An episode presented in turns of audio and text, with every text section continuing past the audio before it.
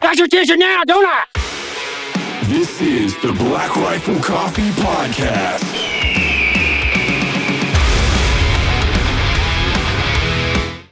For decades, buying a silencer has been difficult. But in 2005, Silencer Central set out to simplify the suppressor buying process. So whether you're planning your next hunt or putting together a range day, you'll enjoy every shot you take with Silencer Central, straight to your front door. It's good to have you out.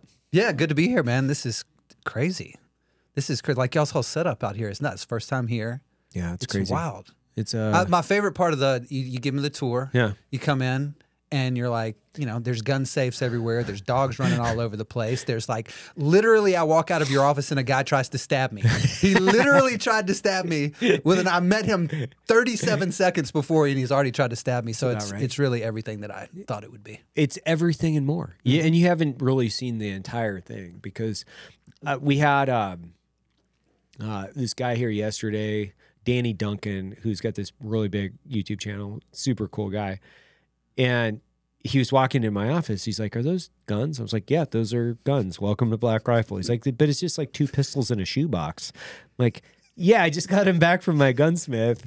And that's like it was. It wasn't a shoebox; it was an ammunition Right. box. And I was like, I'm grabbing on my way out, and he's like, "This place is kind of crazy. It's different. Like it's a It's different. different. It's a different. It's Yeah. a different spot. Yeah. I would venture a guess that you would have a difficult time finding another public company uh, in the United States with the Black Rifle vibe here at the office. And I mean that is Yeah. the greatest compliment that you could possibly get. I don't think you could. I I think well, and I always ride I always ride that line, right? Where as a public company, everybody thinks that that it's everything changes and you can't do anything, you can't mm-hmm. say anything, you can't be any, you know, you can't be controversial, you can't do this, you can't do that. And I'm like, um not necessarily. I, mm-hmm. you know, it, it- we're living in the human condition, which is like we have gray matter and you know we we walk around and we we eat and we shit and we do all of these things. Like being human is also making mistakes and doing things that are just inherently human mm-hmm. So if people think now that you're a public company that that all changes and you're just like these these robots walking the hallway they're just mm-hmm. completely false i think it's also based on when people become public the the psychology of a public CEO is different. They're just trying not to fuck things up because they're really risk adverse. They're not typically entrepreneurs. They just need to like it, it's a lot like autopilot. When the when the pilot steps out, they press autopilot, they go back they, you know, hit whatever the pilots do, I guess, maybe like hit on flight attendants or whatever they're doing while they're up in the air at 30,000 feet. But that's a lot what they're doing. They're just like, they're running the ship. Most companies are growing maybe a few percentages a year. Um, their goals are, are, are essentially don't fuck things up. That's when you bring in that, that CEO. I'm still here, so I still fuck all kinds of stuff up. Well, it, it would be dangerous for Black Rifle becoming a public company to change what's in your DNA. It's the authenticity authenticity behind the brand that resonates with people. I just think in life in general, whether it's running a company or whether you're uh, somebody who decides you're going to run for for public office, um, and you try to round the edges down. Sand the edges down a little bit, smooth things out a little mm. bit. We're going to be more palatable for public Right, right. consumption and you lose that authenticity because you're underestimating that the overwhelming majority of people in the world actually don't care if you disagree. They don't care. Like you could disagree on things and mm-hmm. still think that that's a good person or that's a mm-hmm. person that I could vote for even you respect more if they're willing to stand up for something even if you disagree with them Right. and people completely forget that when they get in positions of power or they're in the public eye and from a company perspective um, Black Rifle's brand ticks some people off. Okay. And and if you guys became a public company and were like, well, let's not make anybody mad anymore. Right. Well, you're going to alienate the people that that love what you stand for. And being milk toast is the worst possible thing that you can be in life in general. If somebody hates what you stand for. There's a good chance somebody on the other side is going to actually love what you stand for. And if we're thinking about from a company perspective and how can we make money, is somebody going to buy something that just like, eh, that's okay. It's okay. Or are they going to buy something that they freaking love? They're, they're going to subscribe to your coffee subscription because they freaking love Right. what you stand for and love your coffee. Not that they're just okay about it. You round those edges down, you're going to lose what made it special to begin with. Yeah, I think I think a lot of companies do that though because they one they don't have a mission, right? So they don't have a mission. Mm-hmm. You know, we, we've got a mission. We've got an authentic mission that we're directly steering towards all the time, and to be competitive in this landscape of products where everything is equal in the context of plus or minus, eh, you know, I prefer our coffee based on my palate, and obviously, you know, I'm, I'm the the the guy or one of the guys that continues to roast and develop the product.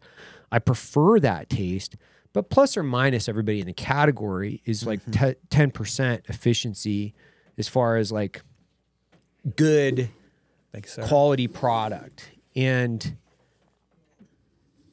where you have to win is you have to say, well, we have a, a great product.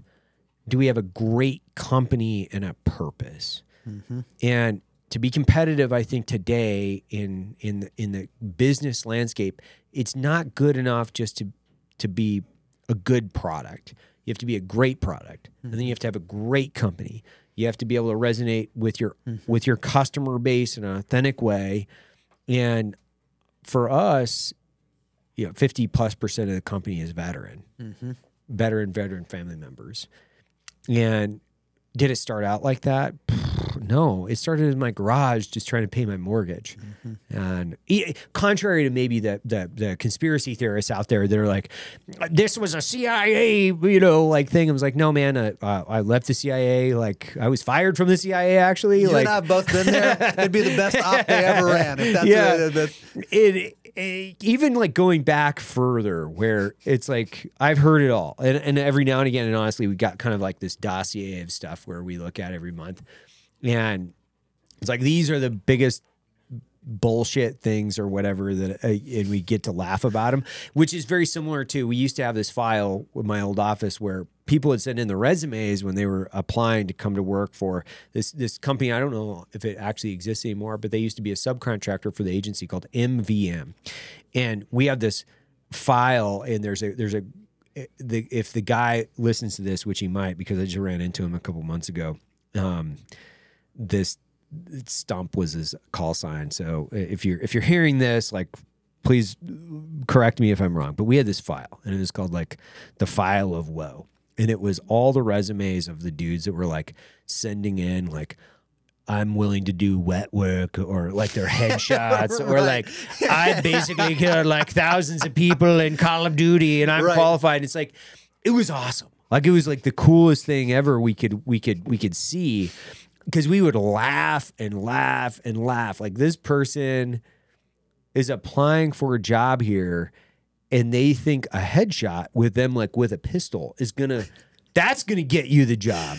There's a moment where you're like, what have I created here that someone would think that? Like, what, what vibe am I giving off right now that would lead someone to, to think that? That's pretty good. and uh so we have this kind of like file of woe where every now and again like they'll circulate it around and they'll be like this is what's being said and you're like okay you know uh the the I started it or whatever. I started my garage, you know, back in the day and it's like, man, like my wife and I were living in a shitty little house here in Salt Lake. You know, I was trying to figure out my life and I love coffee. So it's pretty easy. My wife had a coffee shop in Denver. I had roasting experience. And the goal originally was can we just start roasting coffee and then uh, eventually get to the point where like I could open up a pretty boutique gun store, you know, range slash coffee shop where we could sell bougie pistols because that's what I'm into. Like, no offense, everybody. It's like, oh man, I don't know why you like those bougie pistols. Like, because they're epic as shit. like when you get when you get an STI that's, you know, shout out to STI or when you get an STI with a, you know, a comp and you know, a sub one pound trigger that you're running like split times that are, you know, point ones off the off your timer. There there ain't nothing better. So for me, like I I like race guns. Like I love race guns, and I I've got like race Glocks and race STIs, and like I love race guns because like I packed lawn tra- I, I packed lawn tractors basically my entire career. Like my my rifle and my pistol were both like very utilitarian, mm-hmm. essentially like the John Deere of work guns. You know, like mm-hmm. you know they're gonna run, you know they're gonna plow the field, but it's kind of nice to get behind the the wheel of a Ferrari, right? Sure, it's yeah. nice. Yeah. And You and Don both nerds beyond imagination. Or uh, like you said 14 things in the last 90 seconds that I can't even like I don't even know what that means. It's like I've got a, you know, a compact Ruger 9 millimeter is my that's like, you know, point and shoot, baby. Don Don talks about about loading, uh, you know, about you know hand loads and loads and all this other shit. Like Don talks about shooting. I'm just like, okay, whatever, dude. Yeah. Like I, like you lost me at something, something, something, because he'll go down the rabbit hole, and I don't even know what the fuck he's talking It- about. It's not that I didn't believe Don was a good shot and was like Yeah, into yeah. this stuff, but like until I saw it, yeah, he's like legit. he is really freaking good. He's really like it good. is not a front. It is for real. Like he can really, really shoot. Well, he and Eric both, like both of them. Mm-hmm. I, I I was on the I, I was walking in to my neighbor's house, and he owns um, Alpha Munitions. I, I think it was like last year or two years ago, whenever it was. I, I can't remember. I was either walking into his house or we were at the ranch, and um, he was on the phone with Eric, and he was talking precision brass with Eric because Eric tests a lot of their their brass for him, and and so Eric's a hardcore gunhead, Mm-hmm. reloading, like hardcore gunhead. Don is a hardcore, Hardcore. gunhead. Hardcore. Like, and anybody who thinks that that's that's fiction, they're no. they're just total bullshit. They, when- they don't know what the fuck they're When uh when we were at at Tucker's place in Maine, and you guys started shooting clays. Yeah, because we're going out there. You know, Tucker's He you know, crushed me, Pulling, I uh, mean, it was yeah. he was he was no doubt. But both of you guys, I was like, I'm not shooting. I'm not. I'm not shooting. All right, y'all can have fun. I'll hand you the gun. I'm just gonna watch this unfold, and I probably would have shot were it not for Don hitting the first like 20 things in oh, succession, know. just like boom, boom, boom, boom, boom. I'm like, I'm out. he I'm out. he handed me my ass too like because i admittedly like I, I i am not very good at, at shooting clays. It takes me a while to get into the reps but and and it's not my favorite thing to do. I like it. It's fun. Like what i like to do is i like to shoot pistols like mm-hmm. typically and i like to shoot pistols real fast. I like a lot of steel. That's what i like. You know, there are some guys that are into long range precision. There's some guys that are into clays. There's some guys mm-hmm. into three gun. There's some guys into all this different types. Like, yeah, that's cool, man. But you know what I like doing is I like running like race pistols like mm-hmm. super fast. That's what mm-hmm. I like doing. And Don is one of those guys that he knows all about the calibers and penetration rates and what's good for hunting and like all the the the really detailed perspective yeah. of the oh, firearms.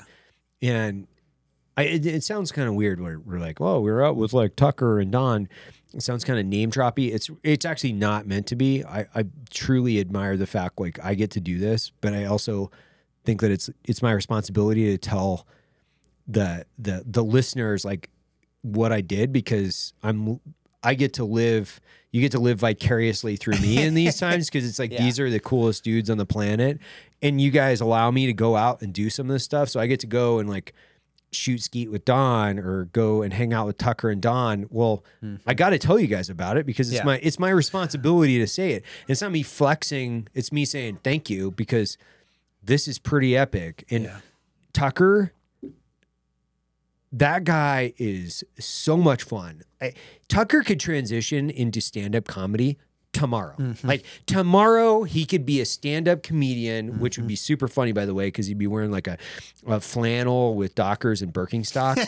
and, and, and he's hilarious. Like he is one of the funniest people. No doubt. He's one of the funniest doubt. people I've well, ever been and around. that's why you know, talking about Don and Tucker in particular, it's like you know, in these positions that we've been fortunate enough to to be in to find ourselves in a place like that. Um, we've met plenty of people who are totally full of oh, crap. yeah. That you see them how they are on the television, see how they are in front of the camera or in the public light, and then you see how who they are behind the scenes, and they're completely different. And they're a jerk to the person serving them. They're a you know whatever you you get it. And and those guys, I I just think the world of them, and that's why I say like people can say what they want about Don's political beliefs. They can say what they want about Tucker's political beliefs, et cetera. These are people who genuinely believe something and are willing to put themselves out there in a way that most of us can't even fathom the attacks that they endure, their family, what they go through, what they sacrifice to to do that.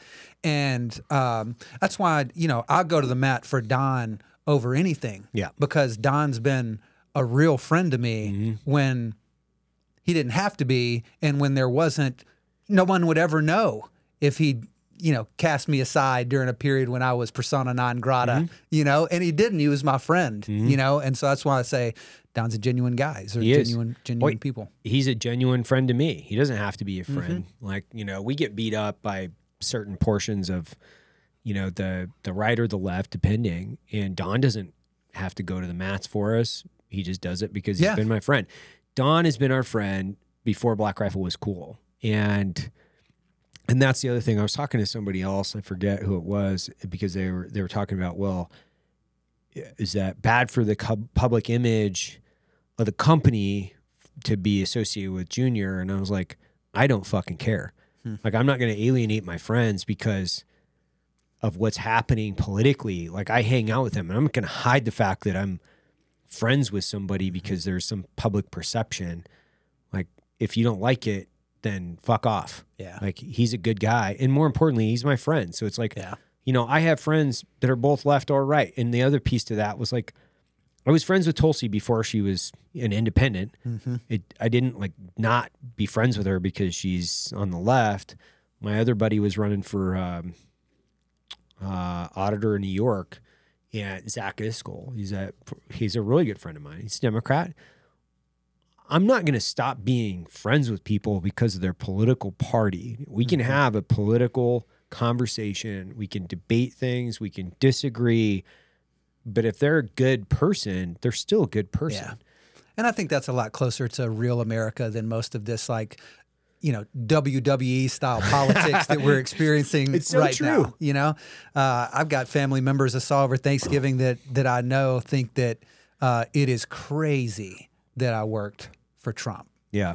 They think that that's just like the craziest freaking thing, but they also know me, and they know I'm a good guy, and so they're like, well, I th- might think he's, you know, a lunatic or whatever they think Sure, about. Trump, Yeah, yeah. but like. So I want to like they're willing to like engage with me. It's like okay, help me understand your rationale behind some of the things that you did and what you believe and who you, you know. And for them, like I- I know they're good folks, you know, salt of the earth people, my family.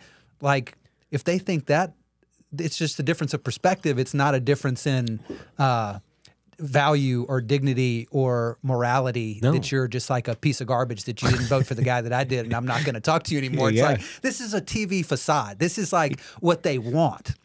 They want it to be like they want it to be that you can't sit at your Thanksgiving Yeah. or Christmas dinner table with your family because you're so dialed in to MSNBC Mm, yeah, yeah. and what they are saying there that that consumes your whole identity. And that's another thing. It's like people's identity has gotten so caught up in this like this political moment.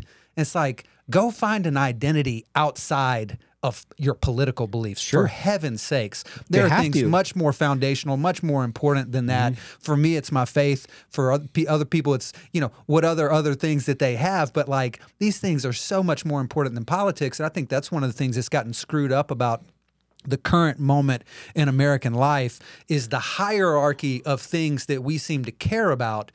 Politics has gone way too high Way too up high. that list. And in my view, and I'll say this in my personal life, the amount that I follow the day to day news Mm-hmm. uh, has an inverse relationship with my happiness. Oh, same. Yeah, yeah, same. I don't. If you check Yeah. out and don't watch it for a while, first of all, you'll realize you you know you didn't pay attention for a week, and absolutely nothing changed. Nothing changed. 97 crazy things happened, but like nothing actually yeah, yeah. changed. What's You know? Kanye doing this week? Yeah, no, exactly.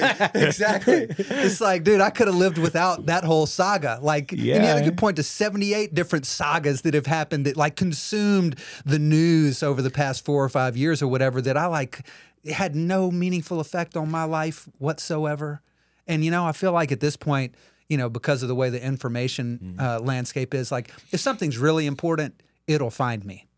I don't watch any of it. I don't watch television. Uh, I don't watch any of the news stuff.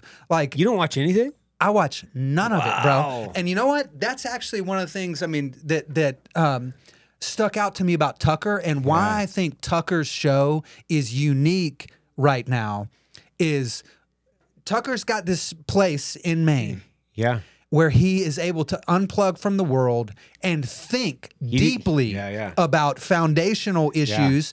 And yes, we need to put the current it needs to be current whatever's happening right now but we're going to put it in the context of a of like deeper foundational beliefs. And the reason he's able to do that is he's not consuming a never-ending stream of uh you know micro stories that are coming around every day. He's like able to kind of unplug from that a little bit and I think that's why his monologues have become kind of must watch uh, sometimes is because he's actually thinking about this differently and not just being reactive to whatever's happening in the news on a given day. Yeah.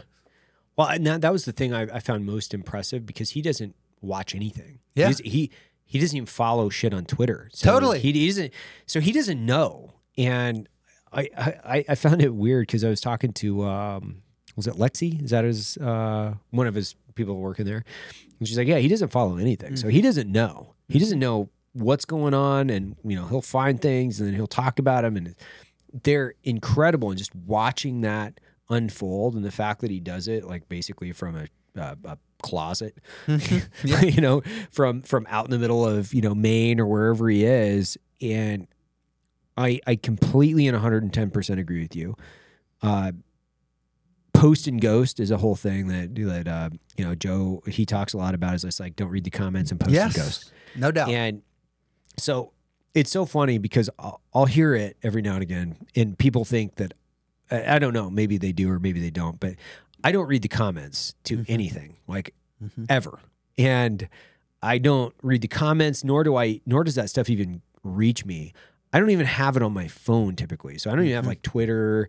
I have Instagram, but most of the time I just post and then I just ghost, right? Or mm-hmm. I'll like like a few things in the first five minutes, and then I'm like, and then I'm gone until the mm-hmm. next time, because you're exactly right. It doesn't matter. Like it, it just doesn't matter, and it directly affects psychology. I think it was last year. It's been well over a year. I really haven't paid attention to shit in the comment section, mm-hmm. but well, you know, I have like a marketing person or whomever, and so if they're like asking questions or you know doing whatever they're doing, they can ask questions. Like our customers can DM Black Rifle, they can talk about it in the comment section, they can do all the things they need to do as far as like customer interaction. But the other piece is is like we don't need like the the negative shit, mm-hmm. which is also the other thing. Like people say, well, you guys you guys delete comments. You know why? Because it's just like somebody coming into my fucking coffee shop, and if they want to run their mouth and be assholes, I'm gonna kick them out. Right. It's my page. it's my company.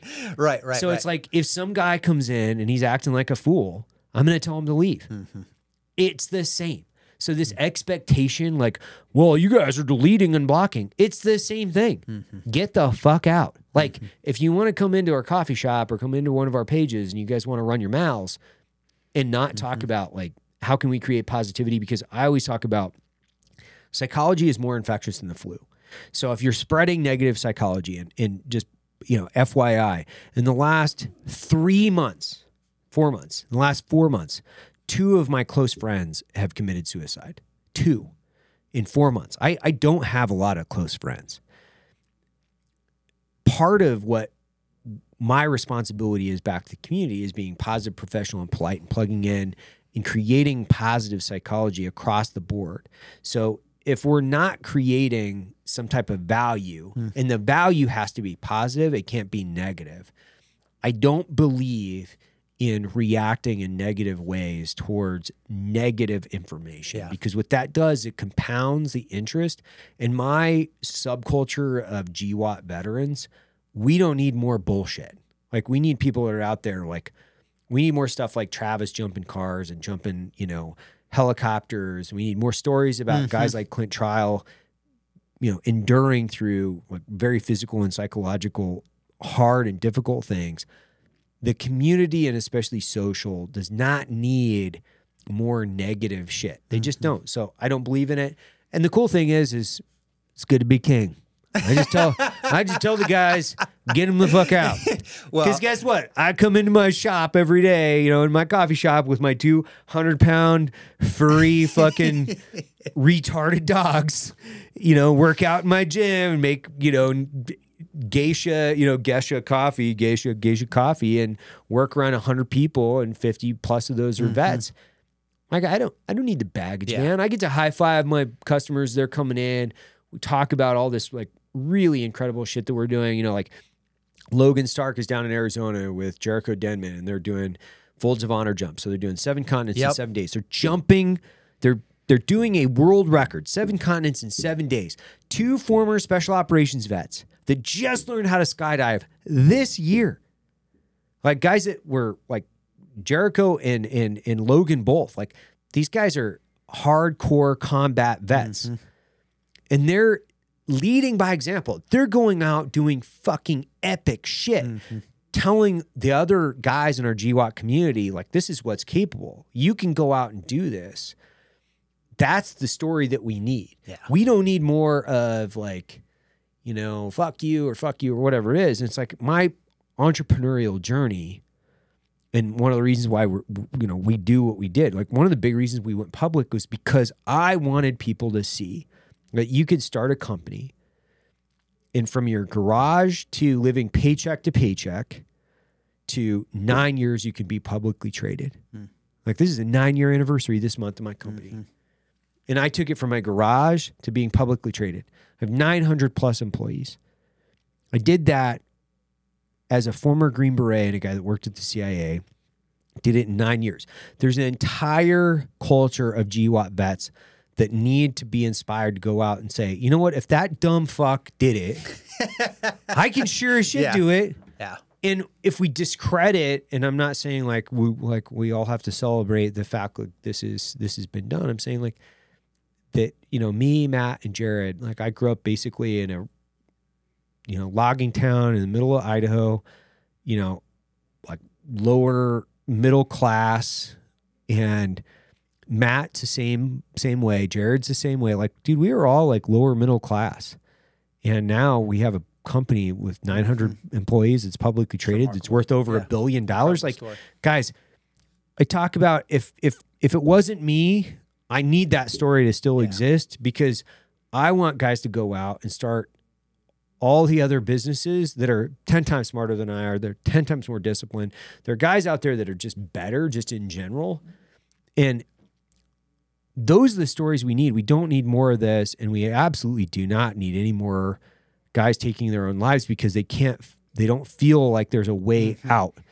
Yeah, well, there's there's obviously more and more research on, you know, the power of social media and the impact that it has on people's psychologies. And I'm no psychologist by any You're means, not? but uh, That's not your background? no. I, well, did you think I was coming on today? Oh, well, okay. Well, since I'm here, I'll give you a little amateur psychology. One of the things that has stuck out to me about the research that I have read about it is, um, if you think about human history, for most of human history, um, you were born, lived, and died in a very small area. Yeah.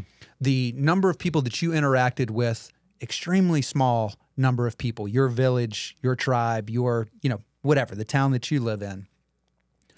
And if something happened in that community, it impacted everybody Yeah. If there was a suicide in the community or if there was a accident somebody died or if there was somebody's child who fell off of a you know fell down a mountain and broke both their legs and can't walk anymore all these things happen. It had a profound psychological effect on people in that community because they knew that person and they knew that family and they knew them on a deep like personal level.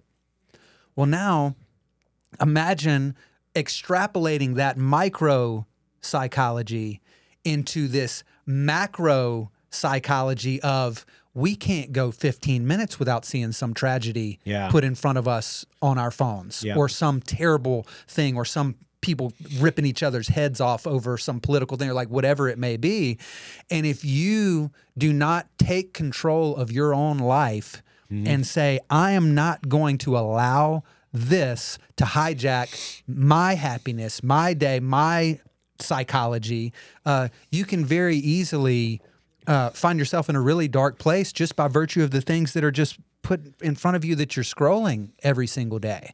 And so when I think about the power of TikTok, for instance, and and why I am, you know, if you go look at my Twitter feed, I don't tweet a lot of stuff, but I bet you, you know, more than a quarter of what I post is related to TikTok is because I understand what the Chinese Communist Party is able to leverage that kind of psychological warfare, that kind of information platform uh, to do, not just collecting data on you, but the way that it can impact your thinking. If you ask a a, a, a child, uh, a teenager in China, what they want to be when they grow up, it'll be jobs like I want to be an engineer. Right, want right. to. If you ask a teenager in the United States what they want to be, the number one response is a social media influencer. Are you serious? It's the number one, the number one job that they would like to have. And so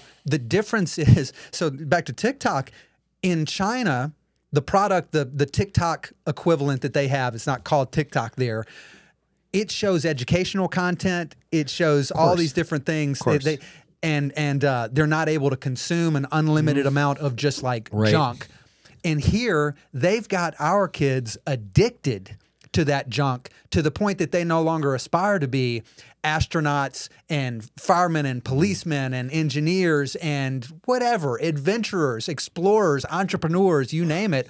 They want to be a social media influencer. That's the highest peak that they could probably possibly get to in their minds the power of this stuff is uh, you know we'll we are barely scratching the surface of what we understand The the interesting thing that I've I continue to think about with TikTok in just in social media is this is not a secret. Like most of social media, and we'll, we'll just call it out as it is. It, it doesn't create a positive psychology within an individual. This is this is not a secret. So, like if you get off the scroll and start engaging with people, your life gets better. Big It just gets Yeah. better. You- then when you get into social programming and uh, and I think you know there's lots of people that have talked about just social media and the the positive psychological effects or programming those effects as far as dopamine hits when it comes to likes and Yep. you know interaction or whatever it is but we know TikTok is a Chinese Yes. technology yes Th- and we know this is having a direct effect on our country. We know all these things. Mm-hmm.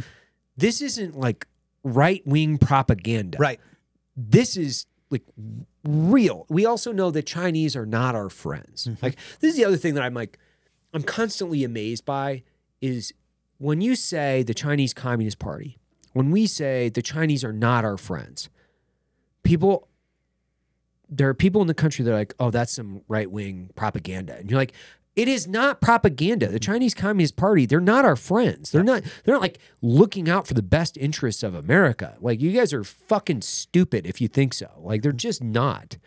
And TikTok is a great example of that, where it is directly affecting the psychology of mm-hmm. our our children in the United States. And then as a country and as a parent, like my my daughter's turning nine years old day after tomorrow. She doesn't have a phone. Like I'm not, I'm not Yeah. allowing her to like download apps. She has an iPad that she can she can like do her homework on every every when when she has a homework requirement. Mm-hmm. And or she can play chess on, and every now and again she can watch movies on. But we hyper control what is on that iPad because we know how dangerous this mm-hmm. stuff is for a child. We know. So what's interesting to me is as a country, are people just blithely like making these decisions and like opting in, I think is it part and this is more of a question, is it part the fact that people are also buying into this narrative if you say something negative against the Chinese Communist Party that is somehow perceived as racist? Do you think that's like part of this I do bullshit? think it's part of it, and I will say they love that. They love that They love so it. much. They freaking love it. They think it's hilarious that we would eat ourselves in Yeah, that yeah. way. Um, you know, for people who are probably listening to this, like, who the crap is this guy? Like, oh, you know, when- we're going to get into that. well, I, I want to give a little context before I answer your question. Yeah. You know, when I was serving as um, deputy director of national intelligence for strategy and communications, it's no um, big deal. It's no big at deal. uh, at uh, in the office of director of national intelligence like the the job of the the, the organization uh, the central uh, job every day is to produce the president's daily brief Yeah. uh, this compendium of the most sensitive intelligence that we have to put it in front of the president and other senior officials to help them be as informed as they can possibly be and make decisions the PDB The PDB is a big deal, guys. But by the way, like if you're an Intel guy and you make the PDB, that's, That's kind of the- that's the thing. that's, a thing. that's a thing yeah, yeah, Um, the thing that was the most striking when I got there was the China threat. And it's like even if I intuitively understood, Right. uh, you know, China is is not our friend, and where, but like the scope and magnitude of what they are doing is mind-boggling. And this is where when when people talk about the difference between uh, let's take a Russia for example, not our friends either, No. or uh, China, the difference is uh, Russia has to they don't have unlimited resources. They've got to pick a place that they're going to screw with us Yeah. and go deep Yeah, yeah. on that. China is all across the board. They have the resources to it, compete with us all over the place. The other thing is, um, let's go back to the Cold War. The Soviets didn't have uh, manufacturing facilities that they owned in the American heartland. Right. And they weren't employing a bunch of Americans, and they didn't Right. have our uh, whole. Um, you know the the uh, supply chain tied up going Right. through uh, the Soviet Union. Right. The way that we are so deeply integrated with China and our economies, and the fact that they very well they do have manufacturing facilities here in the United States Yeah. that they control those things. We've got a lot of our supply chain over there. These things create national security threats that we sleepwalked our way into, allowing these Do things. do you to think happen. it was like sleepwalking, or do you think it was a combination of arrogance? So I, I would say it was like greed and hubris to a Mhm. certain degree, Mhm. where we just assumed we're the best, and there's no way that we can be toppled. Yeah. And oh, by the way, we're just going to keep making a fuck ton of money. I, I I'm just I- I'm, well, I'm, I'm just I throwing think- it out there. No, I think you're right. There, there were some fundamental assumptions that were made that were that have been proven wrong. One of those is that the more you liberalize a country's economy, Mm-hmm. the more their political system will liberalize. So all these people were forecasting China opens up its economy, we engage with them yeah, economically, yeah. naturally they are going to be a free and open society at some Right. point. And what they said was, uh, no, we're going to try to have, uh, and I'm putting myself in the shoes of like Chinese Communist Party leadership. Yeah. I'm going to have the best of both worlds. I'm going to get the money that comes from a market economy, at least some elements of a market Yeah. economy, while maintaining command and control over my population. My having total authority and power Right. in the country. And so that is something that we have not seen, certainly not at this scale, but have not really seen work quite in that way in the past. And so I think there were some people in a well-meaning way read the read the situation wrong. Right. Uh, so that's one. The second piece that you hit on, I think, is exactly right. Greed is a huge part of this. Huge part of this. and Oh, yeah. to this day, uh, I mean, let's just take the the budding, uh, growing venture capital scene in China Yeah. uh, Sequoia Capital in the United States taught them how to do that. Oh yeah. Sequoia Capital went over there and taught them how to have this kind of venture capital industry that drove the innovation in Sil- Silicon Valley, that did Yep. so much wealth creation, intellectual property creation in the United States, teaching them how to do these things because they saw an, a massive market of a billion plus people that they're going to tap into Right. And the same thing when we think about uh, all these companies uh, that are American companies, great American success stories like an Apple.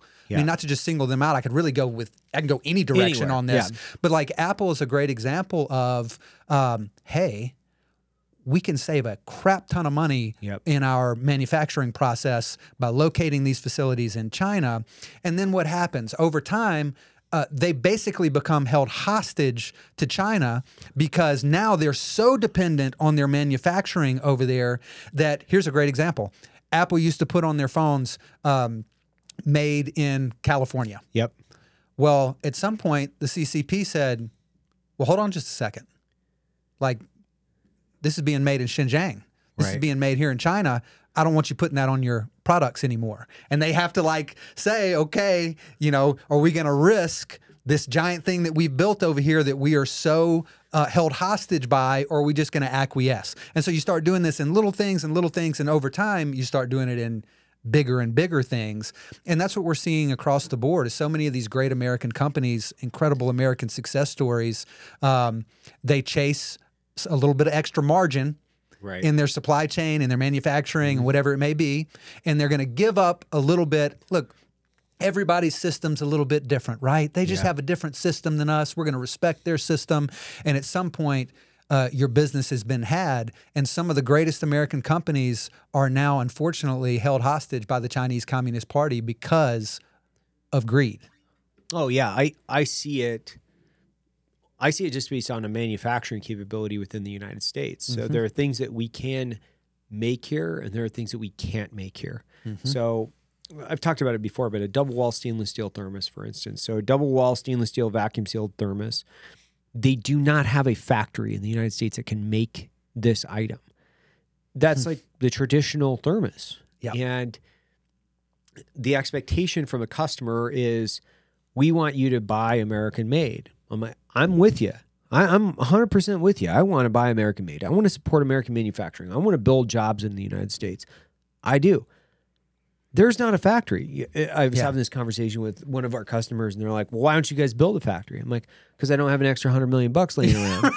like, I, it's like, I, I, I forgot my wallet at home. Right, yeah. Like, uh, you know, I, I I don't have an extra hundred million bucks sitting around. And oh, by the way, labor costs in the United States, with you know, when we look at overall labor costs, when we look at investing in the infrastructure, that thermos would cost over two hundred dollars, or uh, that that that mug, you wouldn't pay for it. Yeah. So I know at one side of the you, you know, out of one side of your mouth, you're saying American made. We have to buy American made. Well, that's great. Are you willing to pay fifty dollars for a T-shirt? Yeah. Because that's what it's going to take. Yeah. Well, it's going to take time. I mean, this is like the biggest problem that we have uh, right now, in my view. Yeah. Not the biggest problem, but one of them. Um, if you look at the difference between decision making in the United States and decision making in China, we're making decisions on a two year, four year, at most an eight year political Yeah. cycle. Yep. They're making decisions Hundred. a millennia yeah.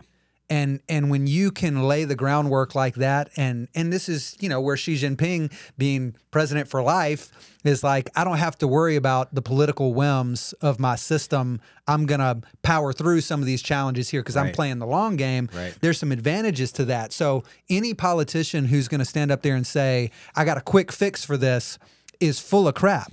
Because there are so many things that are going to have to happen all interconnected over the next decades for us to get back to where we need to be as a manufacturing power it's going to take real time um, and part of that is expertise that we have lost. Right. But one of the advantages that China has right now from a manufacturing perspective and thinking specifically about the, the iPhone, there are some of the very intricate, tiny technical uh, capabilities that you have to ba- have to have to build something from an engineering standpoint Right. that is that technologically advanced in that tiny of a package that they have hundreds of thousands of people in China who now are experts in that. They've been doing it, they've been developing and refining that skill set that they can deploy for Apple and other technology companies. That there ain't nobody in the United States right now that even has that capability. Yeah, yeah. So it's not just we need a physical location, we need a workforce that's able to do those types of things. Um, you know, right now, one of the biggest, you know, things that that flares up every now and then is just the issue of Taiwan. Yeah. And so, why is Taiwan so important? Well, there's a lot of reasons, you know, that, that that have to do with shipping in that region of the world, and there's so much of the world's shipping that flows through that area. And if we cede control to the Chinese, what's that going to be mean for freedom of navigation and all these different things? But one of them is Taiwan Semiconductor, TSMC. They make the best chips in the world. And so many of the chips that we get in our highest performing techn- technical capabilities come from TSMC.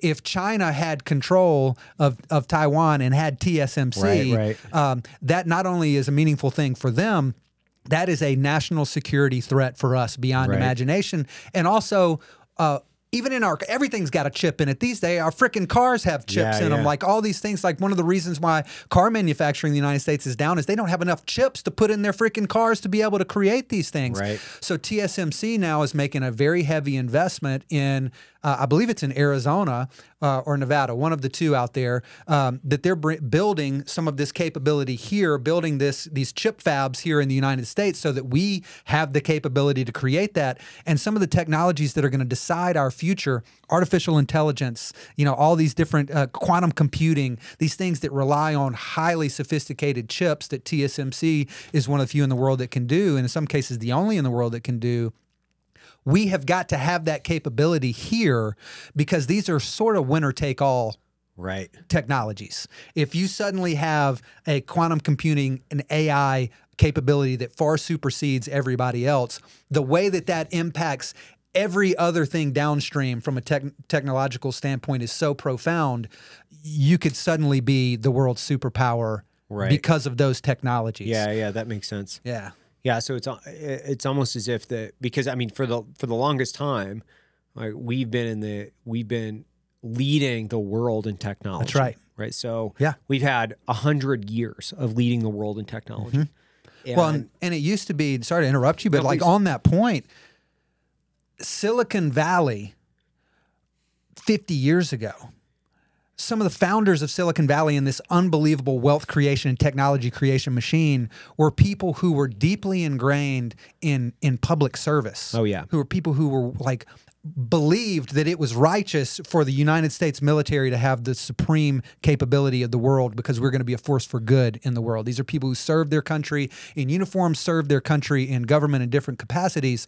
And what has happened in recent years is um, the gulf between U.S. interest and Silicon Valley interest has expanded to the point that there's a big time cultural difference between the two. But you have a lot of these big companies, like you know, Google was was one example that that is now believes it's immoral to help the U.S. Yeah. military. Yep. Um, and so that divide has got to be bridged, or we're going to lose this technological supremacy that we have had for for all these years.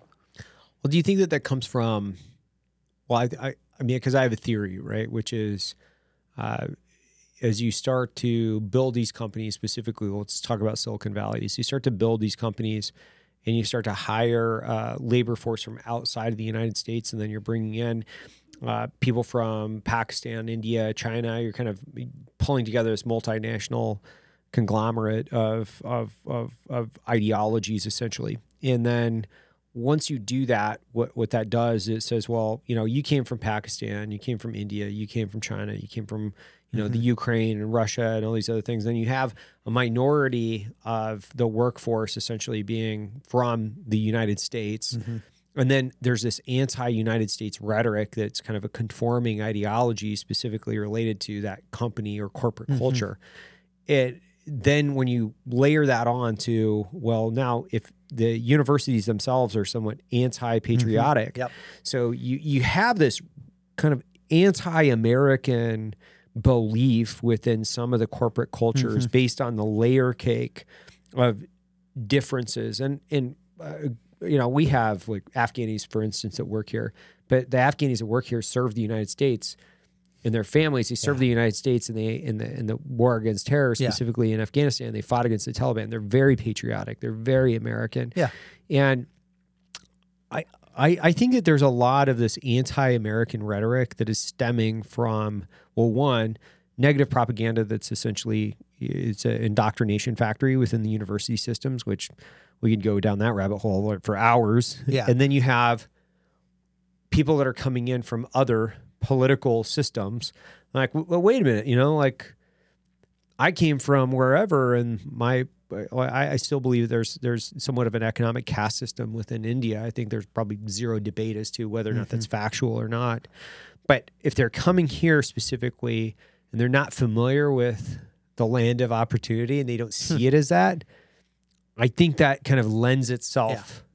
Well, I have a I have a few thoughts on that. One is, you know, what we're talking about here is high skilled immigration. So Yeah. H-1B visa, Yep. you know, debate over how many those should exist and whether this is a good thing for the country.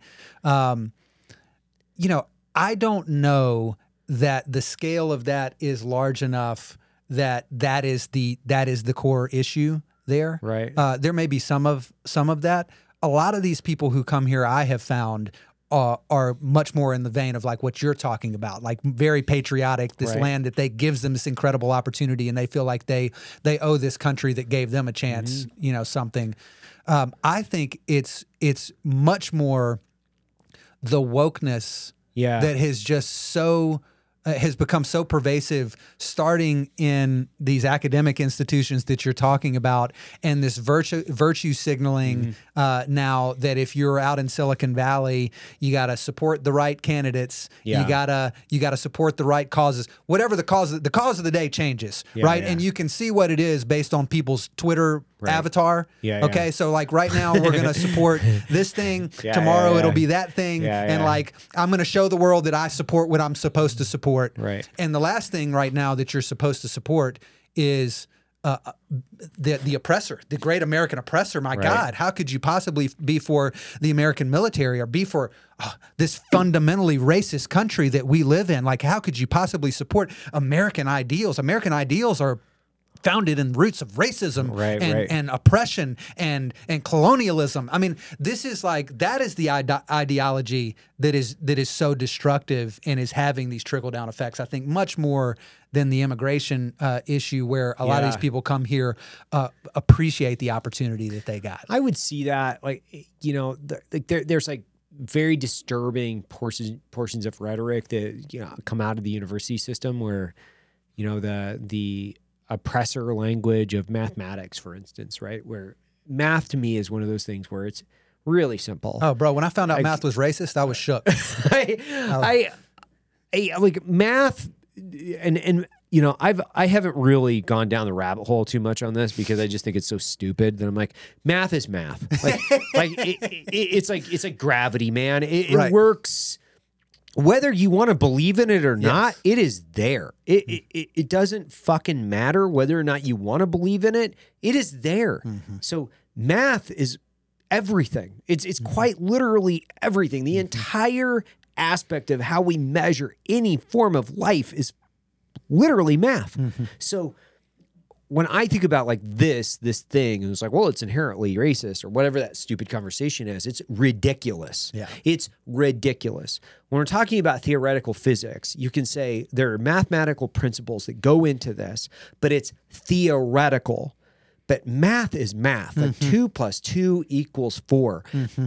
I can measure how much does this weigh. I know how much the dimensions are it is a measurement. It has literally zero to do with whether or not they're like political or socioeconomic or Doesn't care. Or it Yeah. doesn't care. Yeah. So one piece to this, this entire like this this entire discourse or the debate is if you guys are going to say that this like mathematics is inherently like racist or judgmental we are starting this entire conversation with the other side being completely and fundamentally out Yeah. to fucking lunch. Well- like out to lunch. It is what it is. So it's like I don't even know how to have a conversation with somebody that way. And and part of this is like the the death of of absolute truth. yeah. Uh, so it's like, you know, who are you to tell me that that math is true?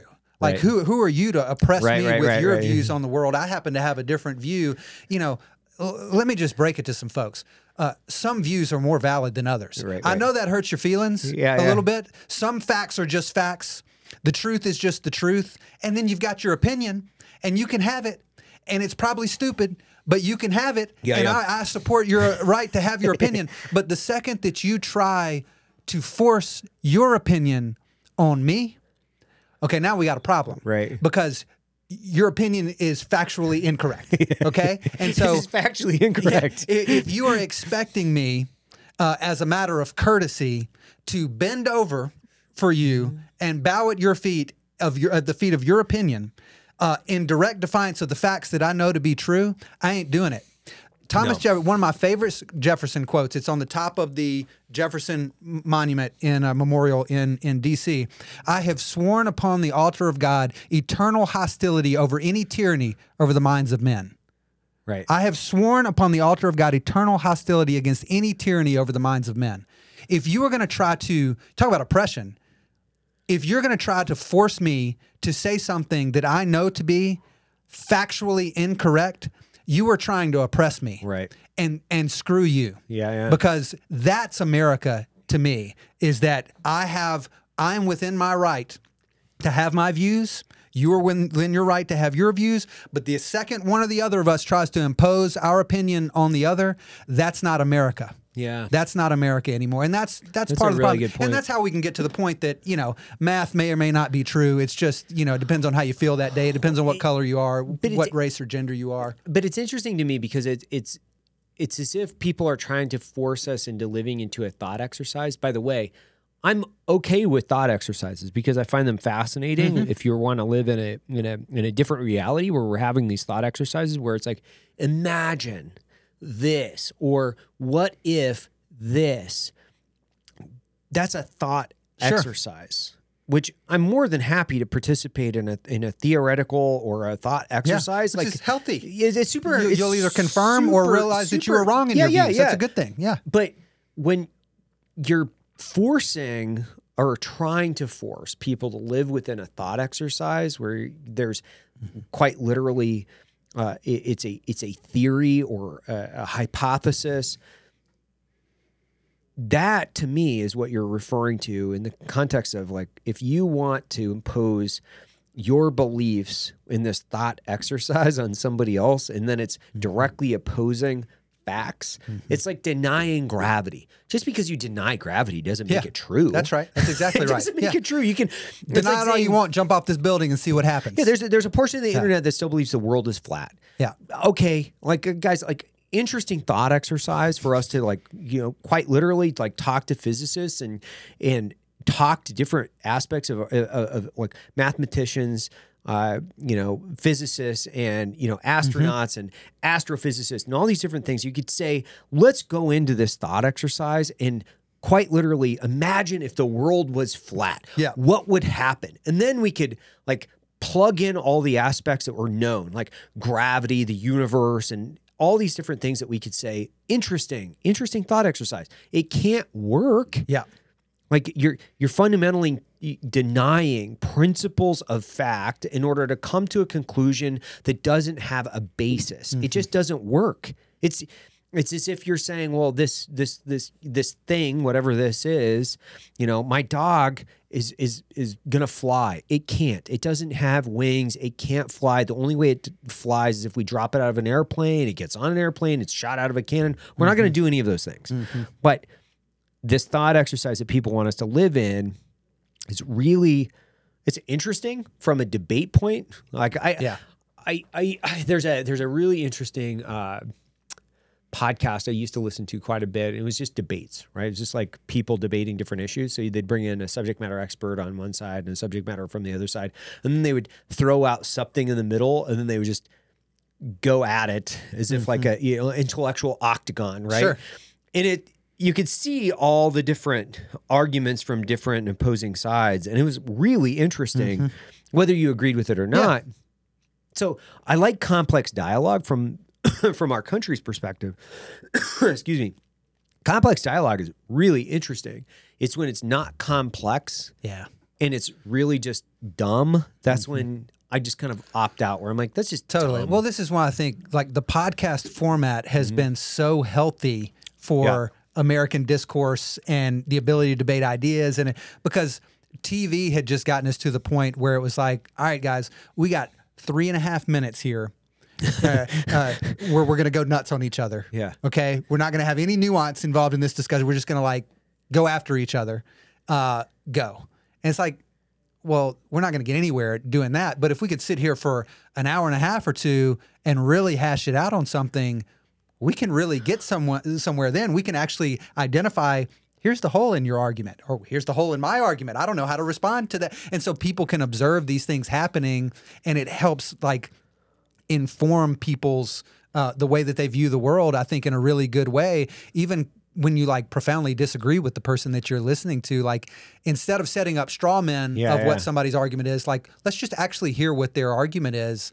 And this is what I think the power of um, the "What Is a Woman" documentary Oh, yeah. was because uh, the Matt Walsh guy went in there and he wasn't like trying to rip anybody's head off. No. he was just like very calmly, Mm-hmm. okay, so tell me, you know, what what is a woman? Well, a woman is whatever, Whatever you want know if be. you yeah if you if you def, you know define yourself as a woman then then you could be a woman and then if and if I you know whatever and he said well okay well but if you identify as something the thing that you identify as the woman Yeah, thing that you're identifying what is what is that? that though? and like no one can answer the question because you've got this circular flawed logic that just like it's, It's, a just thought whatever. exercise. yeah it's, like, it's, that's all it is. It's like, hey, let's go through this thought Yes. exercise, and then let's find, you know, the dead ends. Let's figure out where we're going to find all the dead ends, so we can either debunk, disprove, whatever it might be. It's what it is, and it's like, Mm-hmm. Yeah. guys, this is.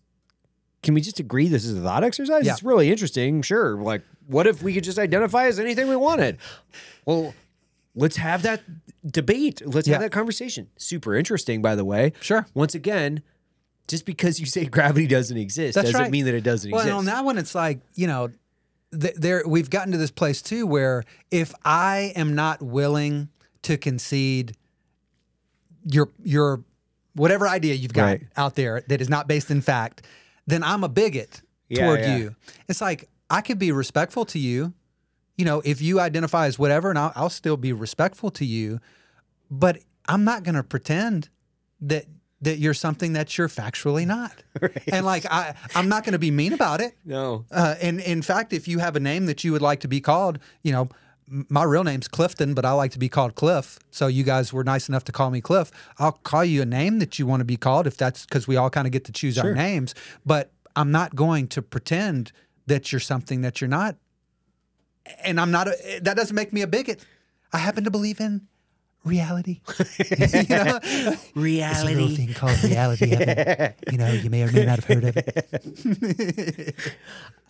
I I actually like I, I really enjoy like like these these thought exercise conversations because because they are really interesting, right? Where you're like, what if this thing, right? Like, what if we could just identify as anything or what if we were changing our name every day? Like mm. we were changing our clothes. Like if i came into the office every day and i had a new name? It's like well yeah that's kind of interesting but it's also very confusing. And mm-hmm. it and it creates like all these different problems within communication just in general as to like we have if you believe in it or not if you believe in like we have thousands of years of communicating directly Yeah. or if you believe that you know we were planted here by alien DNA a couple hundred years ago. I don't know, but but it does have a problem specifically related to the way that we communicate and then how Sure. we communicate and the efficiencies in Yes. communication. And so it's just even identifying like little obstacles within effective communication just in Yeah. general as a society. So it like begins to really make people confused. Yeah. And I think that's part of the issue too, is because to me, like I'm I'm confused, right? And so maybe I'm just not smart enough for some of these conversations either, where I'm like, man, I'm super confused because like I'm the same way. I'm like, hey Yeah. man, you want me to call you, you know, Dingo the donut? I, don't- I don't care, dude. I, I really don't care because Yeah. your name is your name. But y- you know, if you're like, hey, I'm actually, you know, seven foot three, I'd be like, "Eh, man, you're not. You're, you're just not. Love you though, but bro, you're not- Hey, dude, you're not Dingo the donut. You're. I got you. Your name, but you're not seven foot Yeah. three. I, I know Yeah. what seven feet looks like, and it's just not. Well, there used to be this uh, appreciation for uh, I guess what you would almost call like ancient wisdom. Yeah. There's these things that have withstood the test of time. Yeah. You know, some of the the things that we see in the Bible, some of these like foundational, like these, you know, Aristotle and Plato and all these people, these philosophers and these this ancient wisdom that has existed and has withstood the test of time. Right. Uh, that somehow we have decided in our great arrogance, uh, we have become more enlightened. Right. And and actually, all of human history has been wrong about all these things. And we have uh, not divinely, because we're not going to concede that there is a God. Uh, something the universe has bestowed upon us this great wisdom that no one has had before. And now all these things you believed were completely wrong. And now we've got like, you know, like the language thing. People in Spanish, the whole language is built around like, you know, feminine versus masculine. Uh, Yeah, yeah. You know, wor- and it's like they said, okay, that's okay, because it's not going to be Latina or Latino anymore. It's going to be Latinx. We're going to use the X. We're going to bring this X in here, and we're going to fix this for you guys. Your whole language is uh, bigoted. Okay. Okay. So we're going to fix it with this X. Right. You're now Latinx. Okay. And, Interesting. And they're all like, well, hold on just one freaking second here. Like, this is outrageous. You're not changing my whole language because of this. But if they stood up and said that, they'd be like, well, what is wrong with you? Like, how, how dare you not be woke enough to understand how bigoted your language has been for all of these millennia? You know, it's, it's freaking crazy. Black Rifle Coffee Company set out on a mission to make the best cup of coffee that's ever hit your mug. The dream was to sell enough premium coffee to be able to build a support network of veterans, first responders, and law enforcement. Thanks to your support, all that dream has become a reality. Black Rifle Coffee is roasted by a veteran led team of brilliant coffee graders here in the United States who work tirelessly to roast and bag the highest quality coffee right here in America. The coffee is truly one of a kind, but it's your support that gets the gear, funding, and supplies into the hands of those on our front lines. This year alone, your support has helped BRCC expand our team of active duty service members, veterans, and veteran family members. Black Rifle was also able to donate over 120,000 bags of coffee to veterans and first responders in 2022, all thanks to you. You can purchase at blackriflecoffee.com. You can also find Black Rifle Coffee in grocery and convenience stores near you. Black Rifle Coffee, America's coffee. For decades, buying a silencer has been difficult. But in 2005, Silencer Central set out to simplify the suppressor buying process. So, what happens when you buy from Silencer Central? Well, they help you find the right silencer for you, they handle the paperwork so you don't have to, and they give you a free NFA gun trust so you can share your suppressor. Silencer Central allows you to pay while you wait. They make sure your purchase is carefully prepped, packaged, and protected until the moment you're approved. Once approved, they deliver it straight to your door. So whether you're planning your next hunt or putting together a range day, you'll enjoy every shot you take with Silencer Central, straight to your front door. How, you know, shifting topics just a little bit. So you're here today. How did you get here? Like, so give me the the the, the Clifton Reader's Digest version. Oh man. Um, okay, so I probably would start with uh, son and grandson of Baptist ministers. Moved around the South a lot. Lived in Mississippi, Florida, Alabama. Like that's my jam. The South, Right. man. I love it. Um, and really, all I wanted to do growing up was uh, playing the NBA. You know, the good Lord made me five nine. it is what it is. It is what it is. I really wanted to play in the NBA. And uh, I was fortunate enough to play in college, and I was playing at uh, Delta State University in Mississippi, Would you play point uh, guard? point guard. But my problem was I I, wanted. I wanted to shoot it. Yeah, I yeah. wanted to shoot it, and that was my real that was my problem. I just wanted to shoot it. um, but I wanted to transfer, and a buddy of mine was playing at a junior college in South Alabama, and I went and visited. At the time, my family's living in in Florida. My dad's a pastor of a church down there, and I decided I'm going to call my dad. I'm going to tell him I'm transferring to this school in South Alabama. And uh, I call him. I tell him "I'm this Enterprise, Alabama. I'm going to go to this junior college, whatever. It's kind of like dead silence. He's like, I was going to call you and tell you our family is moving to Enterprise, Alabama. Are you kidding me? He got called to a church there to be the pastor, completely separate from each other. End up, our family ends up here reunited in Enterprise, Alabama. It's like if there's ever a point where I'm like, God have a plan for my life. It's like I look back at that moment, I'm like, it's undeniable.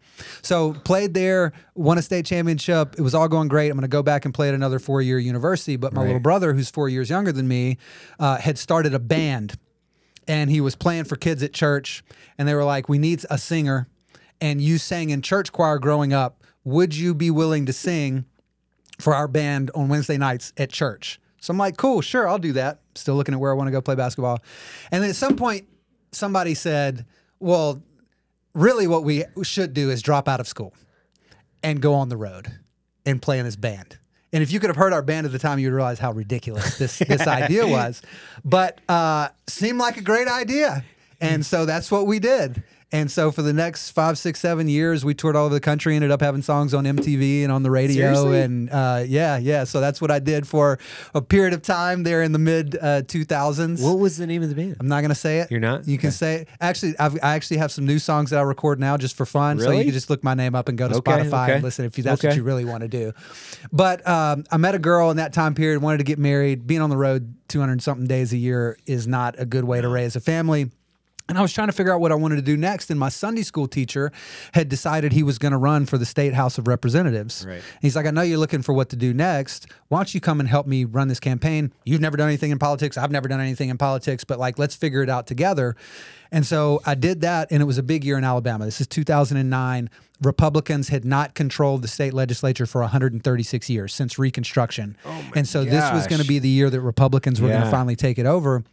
And so we won. Republican effort was successful. Uh, Republican governor, Republican legislature, the whole deal. And I got bit by the political bug. It's like, man, this is fun. A lot of the competitive aspects I liked Yeah, about yeah. basketball and stuff. You know, let's let's get it. And it was like you felt like you're kind of fighting for for Yeah. something that you believe in. You Right. know. And so I know I wanted to go back and get my degree. Went to to Bama, um, and while I was there, realized that there was a void in the marketplace, and this would be surprising for some people in Alabama. There was not a conservative leaning news outlet. Uh, it was very similar to national media. And so I started a blog that was like number one, all these relationships that I've built through this campaign. I'm going to give behind the scenes look of what's going on in Montgomery in our state capital. And then two, I'm going to give my conservative kind of perspective on these things. And it was meant to be uh, a way for me to get consulting business. I'm going to show Right. that I'm in the know, and then someone's going to like hire me to do consulting stuff. And the first week that I launched the website, called it Yellowhammer Politics. Yellowhammer is the state bird of Alabama. Probably had like 25 hits. Right. 24 of them were my mom hitting refresh on it. Thanks, mom. Um, and then the thing just exploded. Millions of readers every month, 30 radio stations, a daily Holy radio show that I was hold, syndicating and hosting, um, and it just blew blew up. And so I became the CEO of this media company kind of by accident while I'm sitting in a classroom at the University of Alabama. Um, and so it was like the, the the time I realized that I was like it had kind of become a thing. My professor, my state government professor, is like, all right, today we're going to talk about ba ba ba ba ba, and Yellowhammer today reported that ba ba ba ba ba. He has no idea that the person, the people that he is citing, like I'm sitting in his classroom. Holy- you know. So it was kind of wild how that that happened, but it was just like an unexpected thing. And so, uh, 2015, I interviewed Donald Trump. Right. He's coming to Alabama and he's going to have this rally in Mobile, Alabama. And the reason he said he was going to do it there is because the panhandle of Florida, uh, uh, Louisiana, South Louisiana, and Alabama are going to converge on Right. Mobile, Alabama. And it's going to be this big thing. And everybody at the time was like, I don't know if this is real. Like, he's kind of a gimmick. Like, what's it going Right. to be? And so he comes on my show to promote that he's going to do this rally. And then 50,000 people show up. And it's like, Fifty it was thousand people. dude, go back and look at this in a stadium in South Alabama. It, the Washington Post said it was like a mix of a Lynyrd Skynyrd concert and uh, like Talladega. It was like bonkers, and it was the first time that everybody was like, "Well, hold on just a second. Like this might not be a gimmick. This is like Yeah, yeah. real." Well, year or so goes by. Get into 2016. Jeff Sessions, our state, you know, senator from Alabama, uh, was a friend of mine, and uh, he was like, "Hey, the Trump team is really staffing up, and like, I think you should consider taking a leave of absence from Yellowhammer, go to Trump Tower." Go like help them with the communications stuff up there. Have this experience. Maybe the guy wins, maybe he doesn't, but like you'll have this experience. And you can come Right. back and run your company and whatever. Yeah, So. I'm like, once in a lifetime experience. Yeah. I'm gonna go do it. Well, then we won. And uh, I'll be the first to admit I was surprised as anybody. That that we did, and only because like even if you like feel like in your bones like something is happening here, Yeah, yeah. you're looking at every piece of empirical data, and it's like every poll says we're getting smashed. Yeah. So like we, we must just be drinking our own Kool Aid. There's no Right. way that we're that this is like. Sure enough, he won, and so um, I'd got to know Trump really well uh, in that time period because I helped every, any video he recorded. I would help record his your Really? videos and do all the scripts Yeah, for yeah. him and do all these different things. And so he's a TV guy, right? So like he's very particular about how he likes things. So I really learned he likes the camera from this side and not this that side. He likes the lighting to be this way and not that that way. He likes to be against a white background, not a dark background. Like all these little nuanced things. And so he could just walk in and knock his stuff out. out, He knows yeah. I'm going to do it right for him. And you know, so we got to know each other really well. So he offers me a job running messaging for the White House. And the only thing between my office and the Oval Office is the Roosevelt Room. And so I'm like, I'm a kid from South Alabama. Yeah, yeah. Like, I- you know, I wasn't expecting to sell my company. I wasn't expecting any of this to happen, but like, I have to take this opportunity. And the challenge was the White House counsel told me when January 20th comes and it's the inauguration day, uh, you have to have sold your company or you're not walking in the building. And so I had like to fight, like sell my company as fast as I could, like literally closed the deal on January 19th, like sold the company just in time to get to come in. And so for the next year and a half, ran messaging for the White House, which was leading kind of the communications messaging for all our major initiatives, the overhaul of the tax code, confirmations of all our, our cabinet secretaries going through the Senate, uh, any crisis situation that may have been going up going on that day You mean every day? uh, every day. The tweets, you know, the tweets, whatever it may be, and uh, just had an extraordinary experience, man. Like, there's nothing like working in the White House by sheer virtue of the fact of every single person that comes in there is at the top of their field. Yeah. So, like, if you're meeting with a foreign leader, it's the king, the prime minister, or the president. yeah, yeah. If you're meeting with business leaders, it's, It's- CEOs of the biggest yeah. corporations in the world. And so, like, to see the way that people uh, negotiate and run meetings and Right. interact with each other at that level, uh, I just don't know if there's an environment in the world that you would be able to see it like that. So it was just like so what's, cool what's in so that many ways. like when you when you walk in because y- y- the first time you walk into the White House, like really go into the White House, and then when you first go into the Oval Office, what what what what's that like? Mm-hmm. Yeah, man. So my apartment, I literally Googled. I'd, I'd never been. I mean, I've been to DC, but I'd never like really gone. So I like Googled apartment close to the White House, Right. and got it without even looking at it. And I got there and it like looked a lot bigger in the pictures than it was in real life. But my apartment's on the east side of the White House, like one block away. Right. So I would walk in the east wing every every day. And I repeated this every time, cognizant of like, I'm only gonna get to do this so many times. Yeah. So I know when I walk through the east wing, I'm walking over the nuclear, the, the bunker Yeah. down there. Um, and I'm walking past the family theater that we watched King Kong and La La Land with the president, like all these movies in there. You walk uh, down the ground floor of the of the residence. And you see all these photos of uh, the first ladies come through there. Right. Like they, they have all the first ladies' portraits. And Trump used to love to point out Hillary Clinton's portrait because he, she thought she was going to be president, but she never was. So this is as close as she'll ever. so she would, she would, he would doing the whole thing there. And you walk past the diplomatic reception room, and you think about all the foreign leaders who have walked in that, and all the history that has happened in that room, or the map room right there, where Yeah, yeah. in World War II they had literally laid out the globe, like the maps of how they're moving the different pieces, the things that have happened there. And then you walk out onto the West Colonnade right by the Rose Garden. And it's the the columns, the white columns Yeah. that you see in all these pictures, and you think about, you know, this is where Reagan walked down every single morning to work holding Right. the briefing books from the Cold War, or JFK walked in here with his kids every single morning, like all the things that have happened here. And then you bend a corner on the Rose Garden and you walk into the Oval Office there, and it is so disorienting because it's uh, the lights different in there, man. Like there's no shadows. Like the way that they have the lights done, the way that it hits, like it's from all different angles. They're like no shadows in the room Because of this- the, because of the photography. I don't think it- there's a reason Oh, per se. right. Maybe there is, but it's Yeah. Uh-huh. just like the way that it's lit is different from the rest of the building. Uh, and uh, you know, it's a spherical. It's Yeah. oval shaped room, so there's no corners, you know, Yeah. to hide in. Uh, and then you look at the the the Resolute desk that was a gift to the United States from the HMS Resolute that the British gave us that so many presidents have sat behind. You can't sit there without feeling the weight of history that has happened there and like the respect that you have to have for this ain't normal. Right. And this is a once in a lifetime, maybe unique experience that you're going to have that you better savor every single moment of it. And so, um, the, the West Wing, I mean, the, the Oval Office is like, it's an intoxicating environment because you just never get used to it. You never get you. That's never normal Right. to walk into to that room. So I just amazing. You can't. I can't even explain it. You can't even explain it. It's just like so cool. But honestly, the rest of the White House is sort of a dump.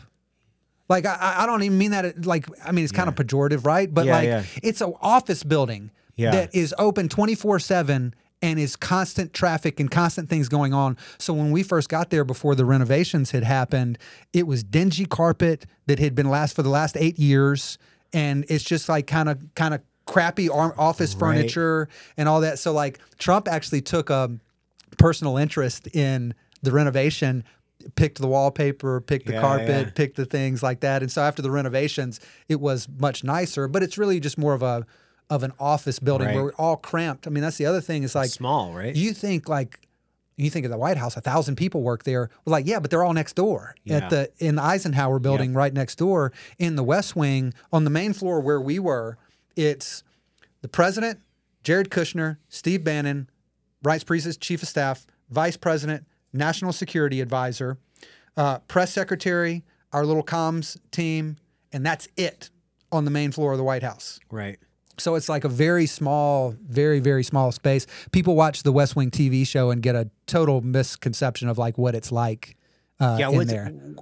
what What's that like? Is there is it is it accurate? Like I've seen. No, it. no, no, it's not. Not. It's it, it's not. Just just it's just the- not. scale wise. Yeah, like yeah. it would be hard to shoot a TV show in there because you'd be like, be it's like me and you, and the, this would be a palatial office in the West Wing. I've thought about that a lot because of when it was built and the original architecture, and obviously like based on the renovations. I mean, if you think about it, what what Truman was the the Truman administration was the last really big renovation, Mm-hmm. right? Because that's when they they essentially deconstructed and constructed the interior. right, right. And that was shit. That was nineteen what forty six. So that was nineteen fifty. It's been a quarter, right? three But- quarters of a century ago. Yeah. So I mean, just just architecture in general in America has changed, like room and and there's only so much room you can because they didn't change the exterior. They they re they tore Right. down the interior and then rebuilt the interior in the 1950s. So everything's smaller. If you go to a Mm-hmm.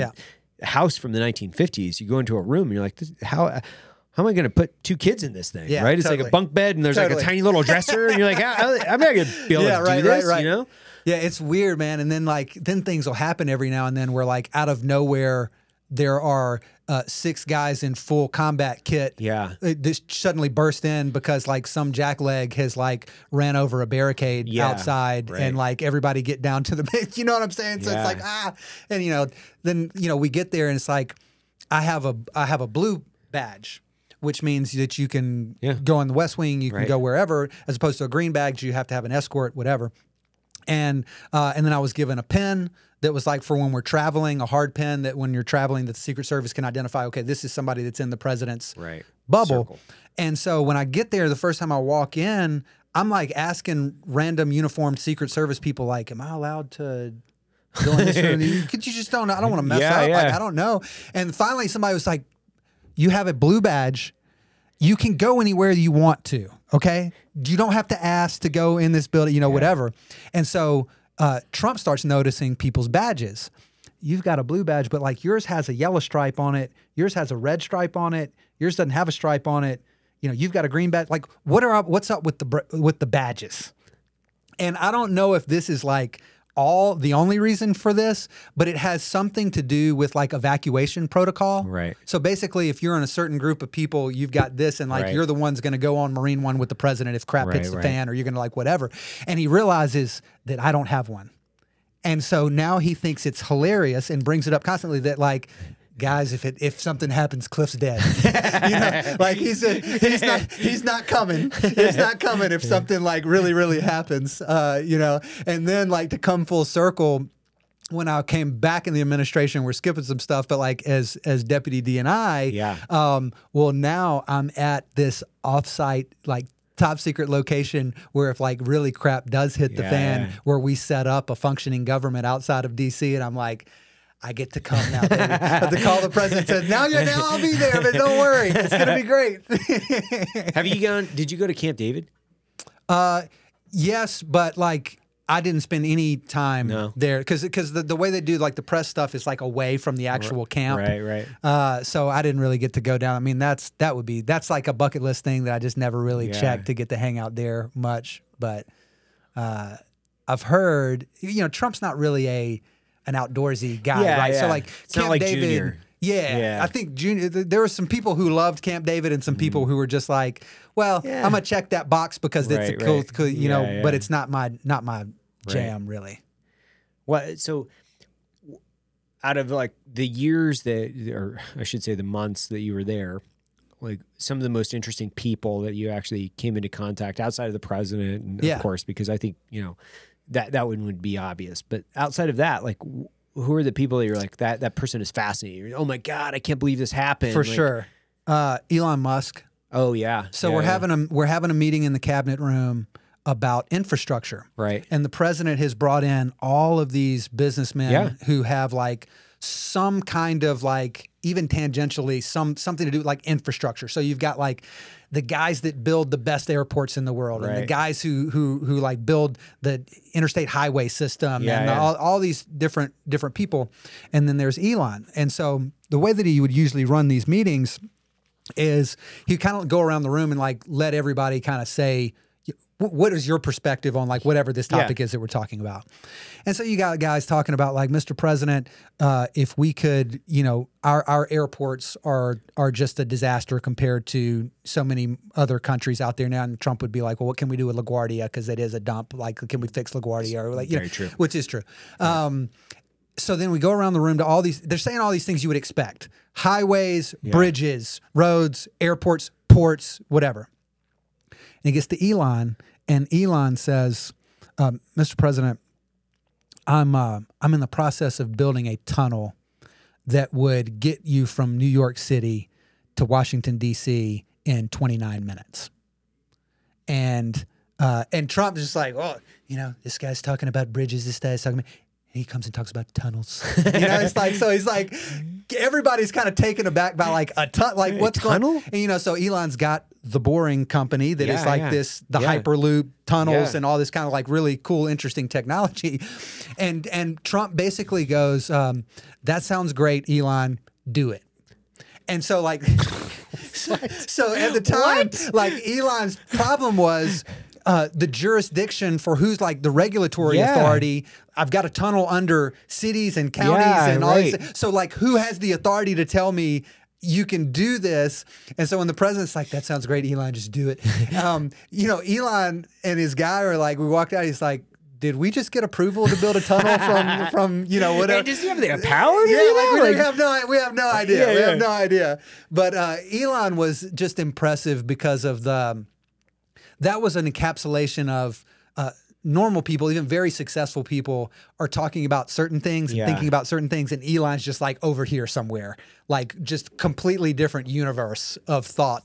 Uh, and, and it was it was that was really cool to see.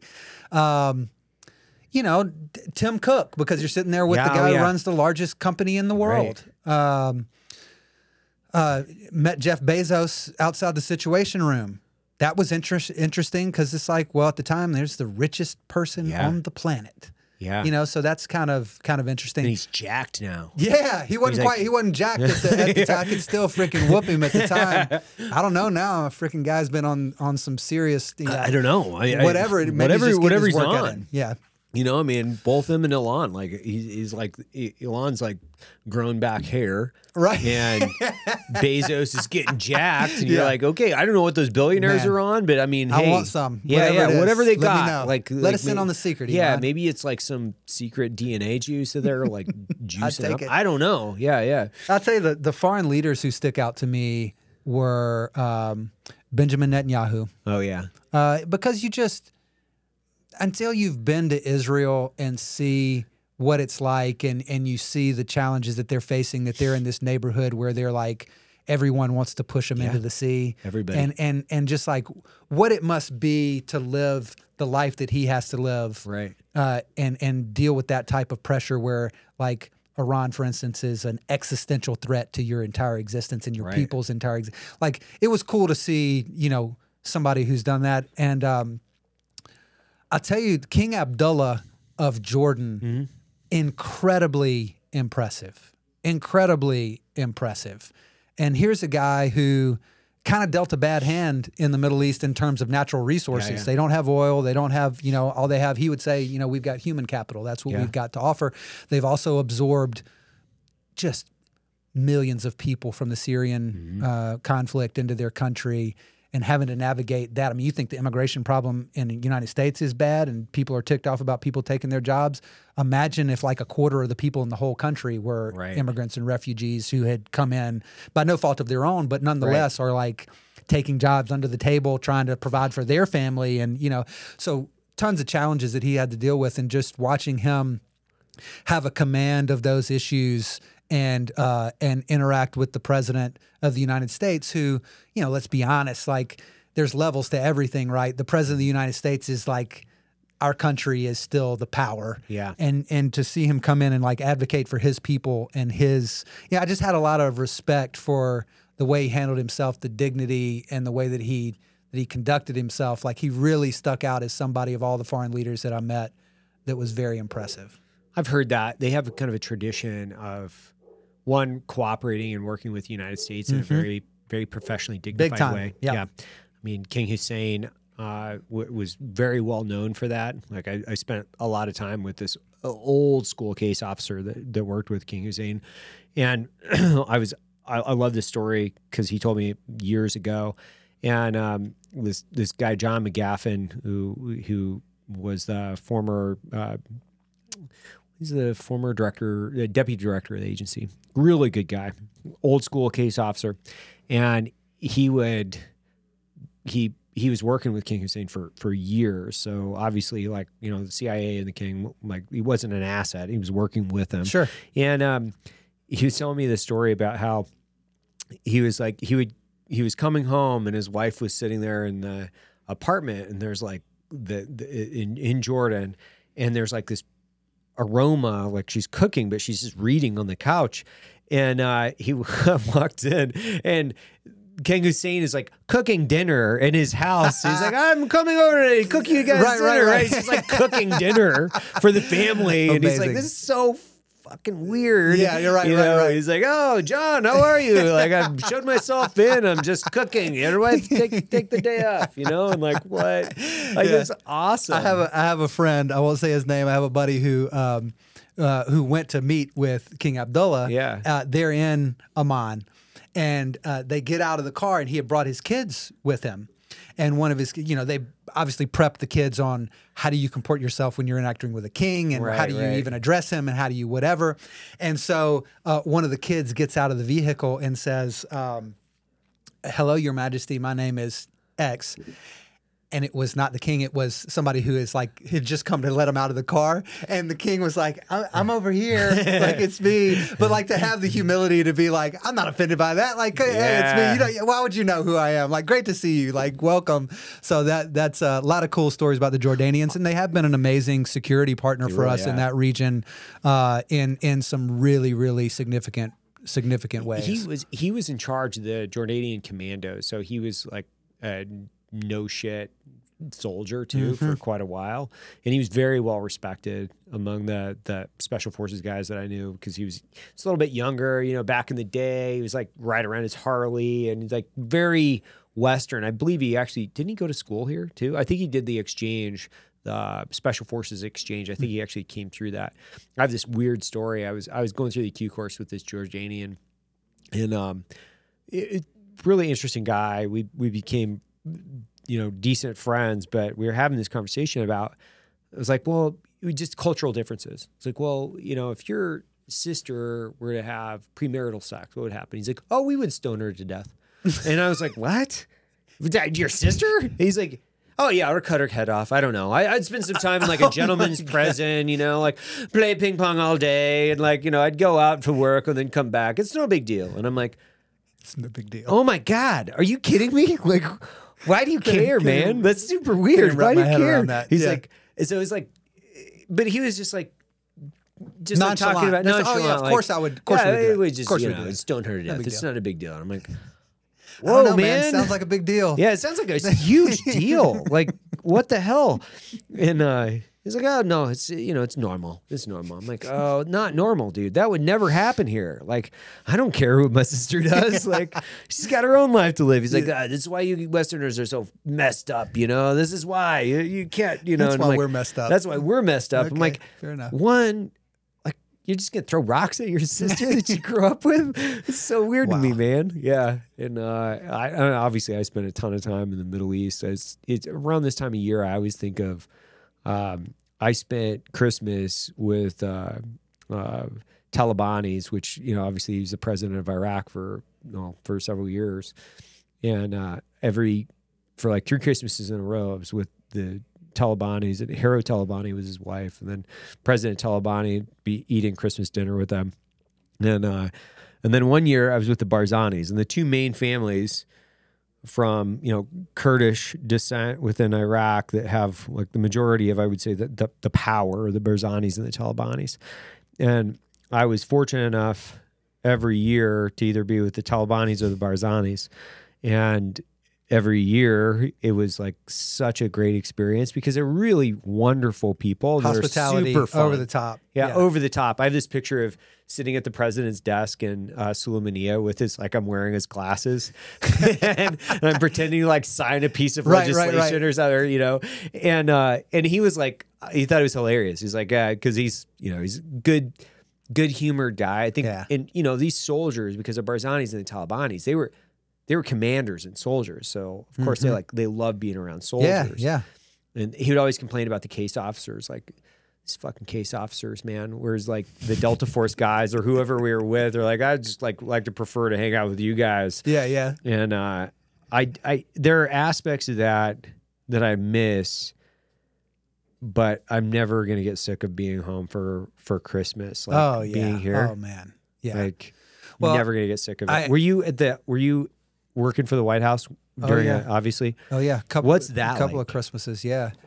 Um, because they, they have like this the giant like Christmas party, right? For So- all the VIPs and staff and so it's so it's interesting. By the way, I'm about to take my. you're first. I'm going to take my first take ever sip off. of coffee. Take the lid take off. the lid Yeah, off. take the lid off because it's Let nice and make sure now. that I do this right. Just a sip. I don't wanna spill. There you go. go. Don't So don't just go crazy. just a sip. a, yeah, just a sip. it's a big moment. I know it's a huge moment. Feels right.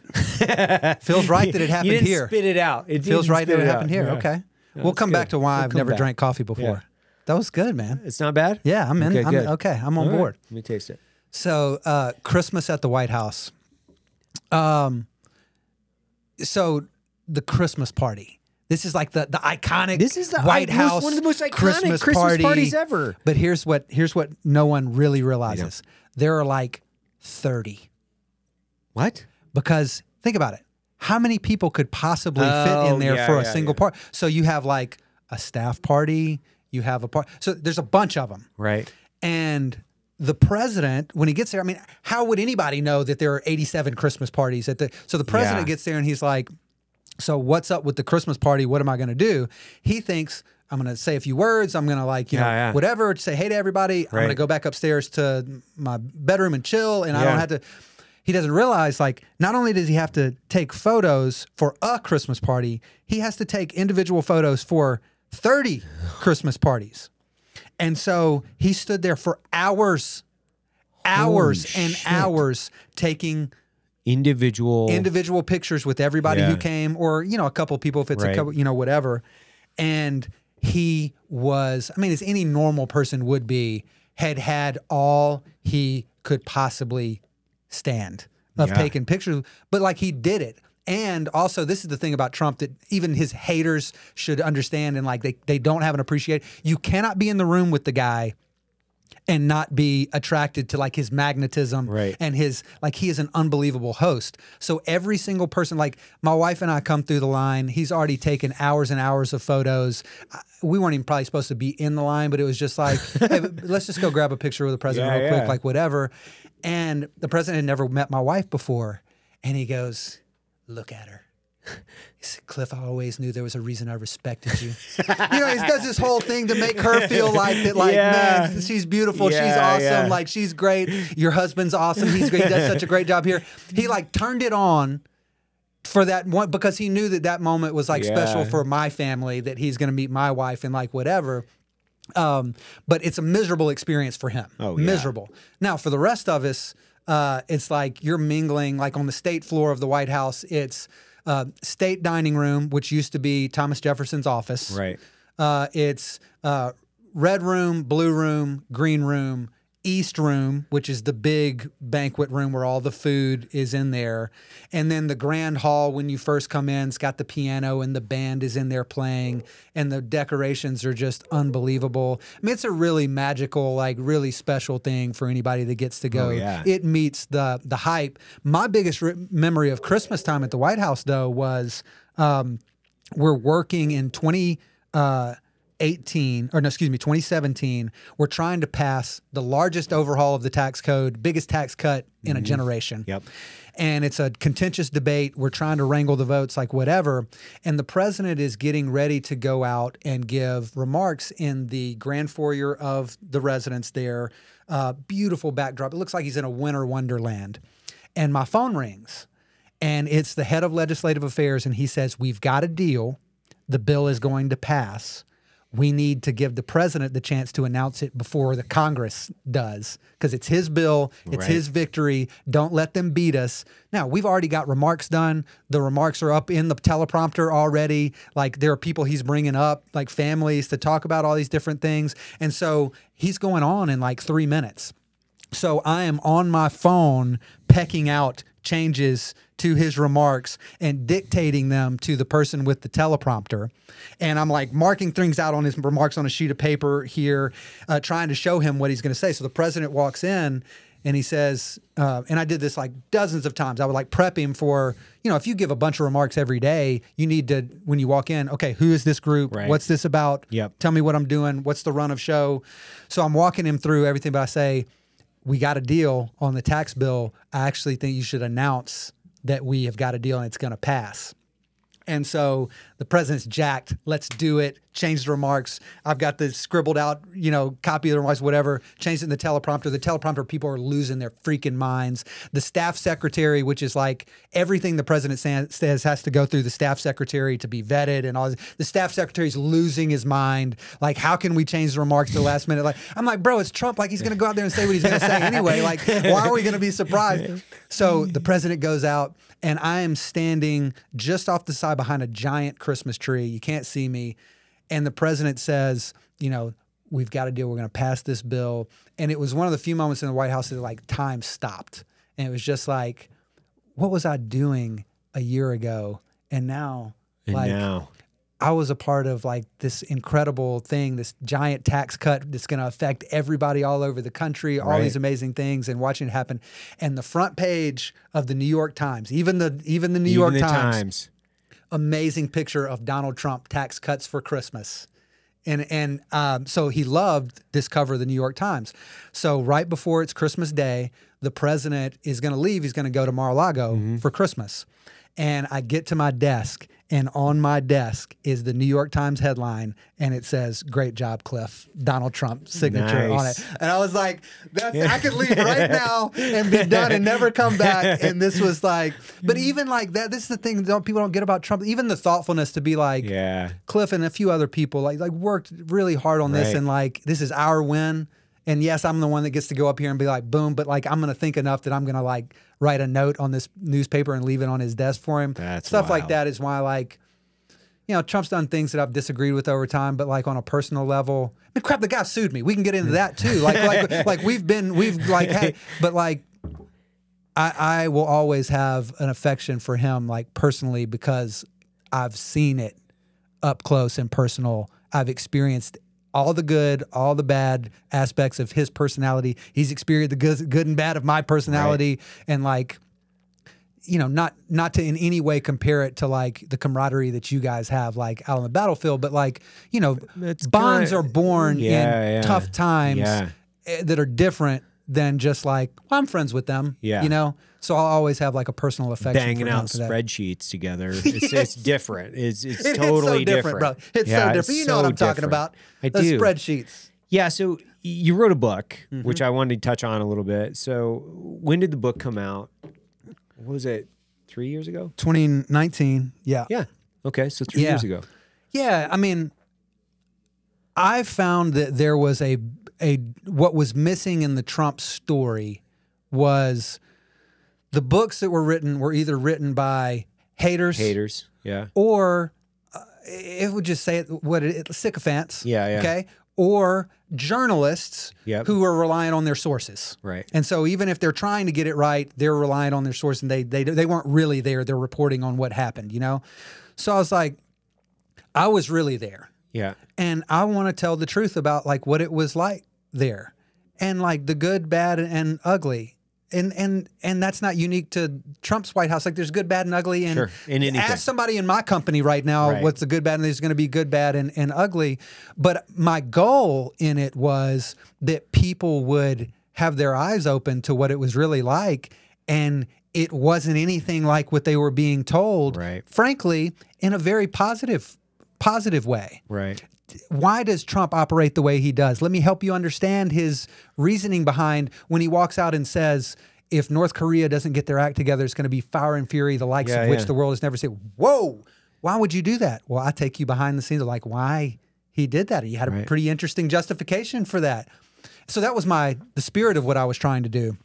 Well, the name of the book is Team of Vipers, and it was based off of Team of Rivals, Right. Lincoln's Team of Yeah, yeah, Rivals. Team of Rivals. Team of Vipers, one of the main challenges I found in the Trump administration, the Trump White House, is you had a lot of people who were out there self servingly trying to do their thing and didn't really care what the president's agenda was. Right. And I wanted to show that dynamic too, which is one of the negative aspects of it. It's like the staff environment was like a war in there against each other every day. And my one regret was I wanted to get the book to a point that it was kind of done and I could talk to him and tell him, this is what I'm doing, this is what it's about, this is what you can expect. And like, I'm not trying to come, I'm not coming after you. Right. Well, it leaks like everything does Yeah. that the book is coming out. And it gave some of this these vipers, if Yeah, you will, yeah. the ability to get in his ear and tell him like, "Oh, I think Cliff's turned on you and he's like Mm. going to come after you and like whatever." And so Trump I don't even blame him for this, defensive and it's like somebody's going to punch me, I'm going to Yeah, punch them back. And so, you know, he sued me uh, you know, it was really awkward. Yeah. You know, he's like com- coming after me pub- publicly and tweeting things about me and all this kind of stuff. And actually, when he uh, tweeted about me for the first time, I was in a live TV interview. With at the View or something. Uh, like I was on. It was on CNN. Oh, was it? actually, Yeah. Yeah, yeah. And so the woman who was interviewing me says, like, actually, the president's just tweeted about you. and so, like, you can imagine, Oh, you know, man. y- your body language. you're trying yeah. to just like, oh, really? What, what did he say? Oh, You know, what did he say? Yeah. and so they put this tweet up there, and it's like, you know, honestly, it's so hilarious in retrospect. Like, I can laugh about it now, but it's like, you know, Cliff Sims basically, who is this guy? He was a he was a gopher that uh, you know pretends to know something, whatever. It's like coming Yeah, yeah, after yeah. me, Yeah. and um, and people thought I had like I knew that this was a possibility, but honestly, I I, I didn't prepare for it. Right. And like when when the lady asked me like, "What's your response to that?" The first thing that came to my mind, and this we've touched on this in this conversation already in some ways, is I said, um, "My identity is not wrapped up in what Donald Trump or anyone says about me. My identity is is who I am in Christ and my Right, right. faith and like these are the this is where I find my identity and not in this. So it's like in retrospect, I'm glad I answered the question that way. But if I'm being honest, like that hurt, man. Like um because of all the stuff we just talked about, Yeah. this bond that I felt like we had. But in retrospect, if I read that tweet, his heart wasn't really in it. Yeah. You know, when he really wants to rip somebody's face off, He- he- there's a he's pretty good at uh, it. yeah, he's a master. Yeah, and I feel like he was still, even though he thought I was like must be trying to attack him or something. It, what he wasn't all the way there. Well, basically, he re- kind of realizes, you know, as time goes on, like, well, he's not attacking me on television. Right. This book actually wasn't that bad for me, and he actually, I won't say the name, someone internally who said something about me, and he said, actually, it seems like the book was bad for you. you know so i think he kind of changed his perspective on it and we were able to patch things up and and i came back and uh, and ran speech writing for the republican national convention for him uh, and then came back as deputy dni for him but the first time that i saw him after the lawsuit was uh, around the Republican National Convention. Uh, it had been a huge success. It was Yeah, like yeah. a really, really great thing. And he wanted to bring the team into the Oval Office to say thank you. And so I come in and he stops and he goes, There he is. he said, Listen what he said. I sued his ass off. And we brought him back because we always loved him. Like he just like the perfect Trump, like crescendo to the whole to the whole thing. So it was awesome, man. I, I appreciate the opportunity to come back and, and work for him again and and have the experience at at at DNI was a whole nother universe of things. Um, and the way that happened was when I was in the White House. Was I- was Flint there before? What, oh, you talking about Ratcliffe? yeah, sorry, Ratcliffe. The DNI? Yeah, yeah, yeah. Yeah, so that's kind of how it happened. I helped run uh, Ratcliffe's confirmation. Oh, Um, okay, okay. And so we gotcha. got Yeah, yeah. close, and and through that, and and um, so he wanted me to, to come in, and uh, so another whole whole other universe. Which honestly, like as amazing as the White House experience was, this was so much more fun because. At some point, you have a difficult time finding meaning in arguing with with a dodo reporter over a tweet. Yeah, yeah. Okay, and then like that consumed a lot of my day in the White House is arguing with dodo reporters and Right. dealing with whatever crisis, you know, if you want to call it that, that had been manufactured. Yeah, that manufactured crisis, right? And it just, you know, but when you're at DNI, it just feels meaningful. And, you know, I think, you know, this is where when you think about the service of it, it's like, you know, you don't have to wonder, does this matter No. or not? You know, because it's the the issues are life and death at times, and and the safety and security of our of our country, and like you know, so it was a whole nother universe of just like finding meaning in my work. I loved getting up to work every morning. John Ratcliffe is a freaking great American who was like doing the right thing in that job every single day. Right. And that meant both people fixate on this like you're supposed to tell truth to power. And we need our intelligence people to go in there to tell the president what he needs to hear. And like, well, obviously, yes, we need to tell the truth. Like, let's not sugarcoat the intelligence. Let's not have an Iraq WMD situation. Yeah, let's yeah. have dissenting views. Right. Let's have a, you know, let's tell the truth about these things. But sometimes that meant inside the intelligence community You being gotta, being willing to speak truth to power Right. and being willing to say, well, hold on just a second here. Um, I mean, a great example of, of this is like in 2020, there's been so much written, so much conversation about influence or interference in American elections. yeah, The Chinese sought to influence the 2020 presidential election. Oh, yeah. Okay. And there was a an intelligence community assessment that came out that gives the impression that there is only this one lonely guy, the National Intelligence Officer for Cyber, who thinks that the Chinese tried to influence the election. One lonely guy out here on an island. Right. The rest of us know that they didn't try to do anything but this one guy. And the fact of the matter is, there were a lot of people who looked at the intelligence of what was going on and, and came to a different conclusion, and they were bullied hmm. into submission. Right. And so you have the the not to get down in the weeds, but the intelligence community ombudsman, which is the guy who basically is the umpire that decides are we abiding by all our standards? If there's a differ- disagreement over the analysis, he helps referee those disputes. Let's make sure that all the information is getting here. Like let's let's make sure we're doing this right. Found that CIA management, among others, had bullied people into not taking that position, and that certain people inside the intelligence community said, um, I don't want to say certain things about China because the president will abuse, will take this piece of information and use it to his political advantage. It will basically it will help Trump. This isn't me saying this. Mm. Yeah, yeah. This isn't classified Right, stuff. right. This is the ombudsman's report, which is available to the public, that has gotten next to zero Hmm. coverage because that's really uncomfortable for us to talk about uh, talk about that. So you know, I had a lot of respect for Ratcliffe, both because he did a great job in interfacing with the president and, and other senior policymakers on this stuff, but also the way he was willing to. He wrote a letter and attached it to the intelligence community assessment saying, I support this, the National Intelligence Officer for Cyber, and his willingness to stand up and tell the, the truth about what's going on. Basically, he had this guy's back who was risking career suicide to say what he was saying. So Ratcliffe is a is a great a great man. What do you think? Um, you know, shifting gears a, a tiny bit into Twitter. Um, so, with the last few days, obviously, in the disclosure of how Yeah. Twitter was directly utilized by members of the DNC specifically to delete messages. Have you gone down the? Have you have you done any research on I, this? I Like, have. I it- have. it's kind of an like my uh, my opinion, and then I'll get into like facts with with somebody that's much smarter. Is so we all knew this was happening, Mm-hmm. right? So this all this did was just validate what we already.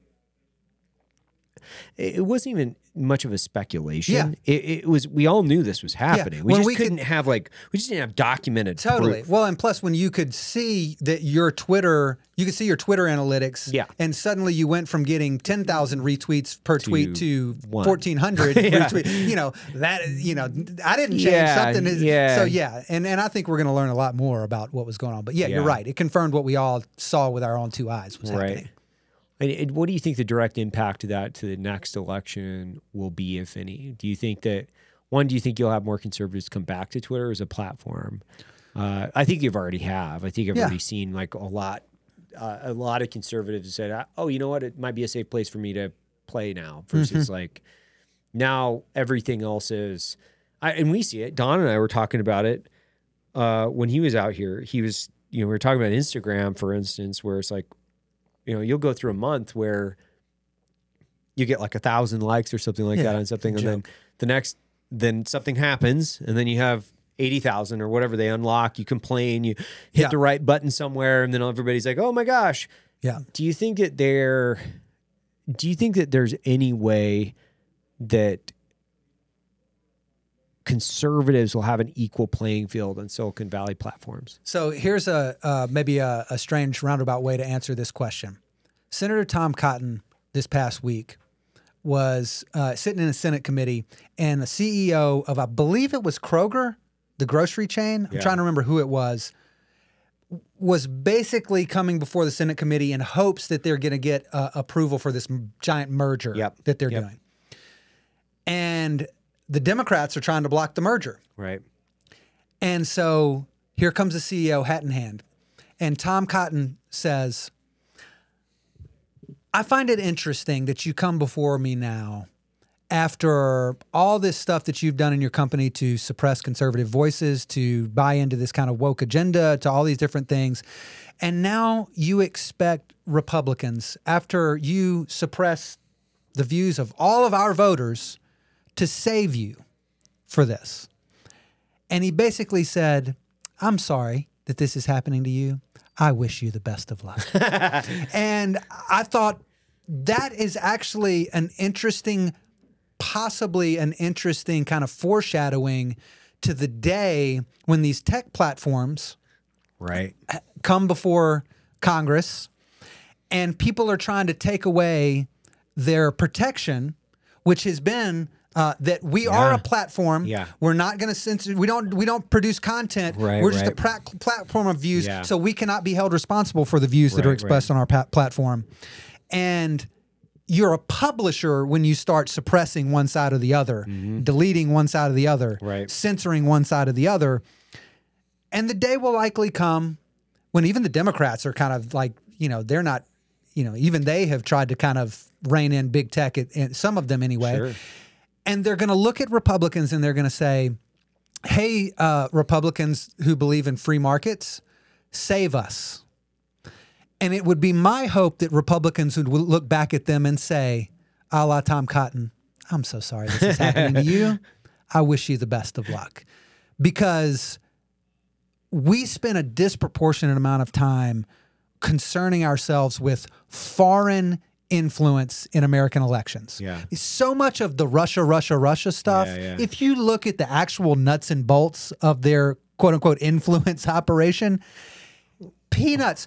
The win, the reason Putin is so thrilled with the whole thing is the media turned it into Yeah. a giant. So he loves looking like, look how powerful I'm. I'm so powerful I can undermine American, the American Republic. Right. And so um, it's the big tech platforms who have a much more meaningful ability to do this in a way that we don't even really see. Your algorithm, if you're Google, the display results that you mm-hmm. show in Google results, your algorithms at Twitter, Instagram, Facebook, et cetera, that decide what content gets input and get put in front of a user and what content does not um, that is such a profound power over the spread of ideas. Has a much more meaningful impact. I mean, if we can look at just you know the most well-known example of this being the hunter biden story Yeah. uh, where all these social media platforms decided we're going to censor this and our justification is going to be under our quote unquote hacked material mm-hmm. policies, even though there was no evidence to, to say that it was hacked. And actually, uh, the director of national intelligence, John Ratcliffe, I was there, comes out at the time and says there is no evidence to suggest that this is a foreign influence operation or that this mm-hmm. is hacked material. And they did it anyway. 51 former intelligence community officials, including mm-hmm. former CIA directors and deputy directors, and all these senior said, you know, oh, this is a foreign intelligence operation, like politicized their credentials, Right. which then gives these companies the cover to say, well, all these experts, all these intelligence experts are saying this is probably going to, this is Russian disinformation. We have to suppress it. They used it as a justification to support their political views, which is that they didn't want this story out there because they had picked a side. Mm-hmm. And so, it is my view, and I am a believer in the free market, but it is my view that this has become such a profound um, threat to free and open thought and communication, which is so foundational to our ability to have an informed electorate and who they're going to go and vote for, that we are going to have to intervene. And one of the things, and by we I mean the government is going to have to intervene. What that looks like, I'm not an expert in in like that, but what I do know that that I think Elon is bringing to the table here is a little bit tra- of transparency. First of all, I'm going to tell you the truth about these things that have happened in the past, but now uh, I'm going to give you some options for how you're going to con- consume content. Uh, do you want an do you want no algorithm whatsoever where you just see every every person that you follow you see them in date order of when the tweet was posted and we have no impact over what you see you can select that option maybe there's another option where you do like the algorithm that we do a pretty good job of putting content in front of you that you, you like, like.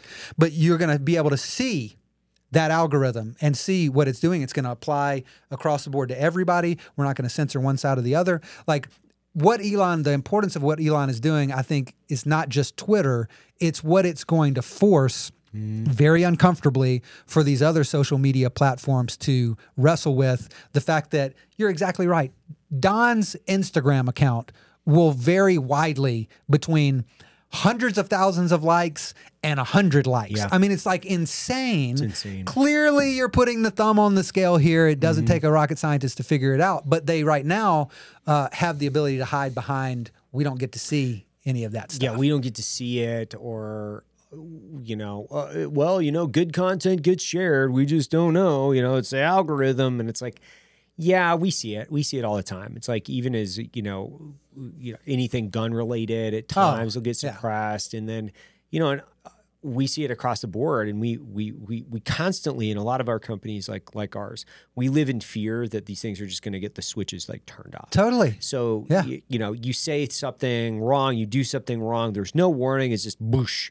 Tomorrow, eh, you wake up, you're all out of bed, and then you lose access to the customer. And you know, I debate it internally a lot, even you know, from from myself, because I, there's there's a part of me that's that thinks, well, you know, these are companies.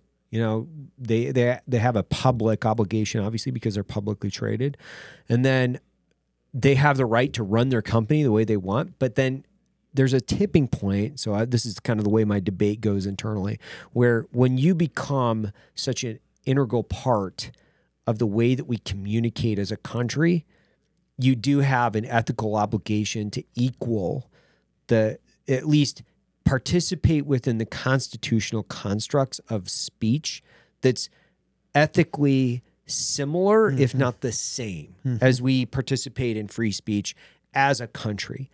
If you're tipping the scale, so to speak, what you're doing is you're doing something outside of what we've defined as constitutionally or ethically correct.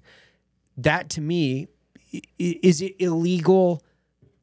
Nah, I don't know. It might be hard mm-hmm. to prove. Is it immoral or unethical, Yeah. unconstitutional? And, and when I say it goes against constitutional values, I mm-hmm. think yes. I think that's where the debate comes in. Is it's more of a, of a of a philosophical debate in the context of is it right? And that's where I think it comes in. It's is it legal? Probably. Is it right? Is it mm-hmm. okay? I don't think it is. Now, you know, you can debate it as you and I, I I often talk about this, which is, you know, free speech is not something that you get to pick and choose and decide what is what is free and what isn't free. You actually have to take the good with the bad. It's kind of like a buffet. You can walk past the shit that you don't want to eat and you don't have to go, well, uh, these beets are on the buffet table. I- Looks I like I I'll got to eat it." these beets. Yeah. You know, you don't have to Yeah. but there are things that we just have to take like and it and it Mm-hmm. and it stinks I, I trust me when i say this like there's a lot of crazy shit on the internet and there's a lot of crazy people saying a lot of crazy things Mm-hmm.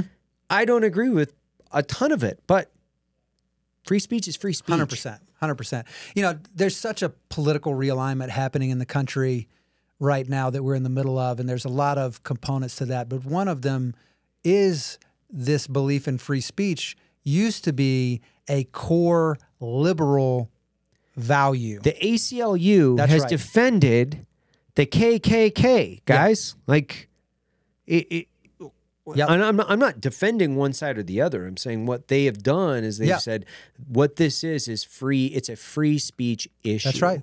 That's right. And if we start moderating or muzzling Mm-hmm. one side, that means that that does tip the scale in the favor Mm-hmm. of control, and we're not in the favor of control. Yep, hundred percent. It's it's now uh, become a you know the right is Yeah. the defenders of of free speech, and I think the real test of it is like, are you willing to defend speech that you disagree with?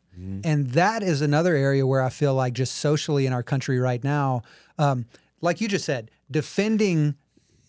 You don't agree with the KKK? Freaking screw the KKK. They suck.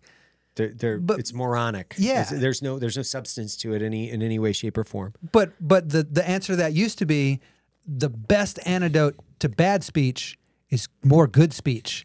Let's have this debate, and the good ideas will win. it's it goes back to math. It's just the difference between you know two plus two.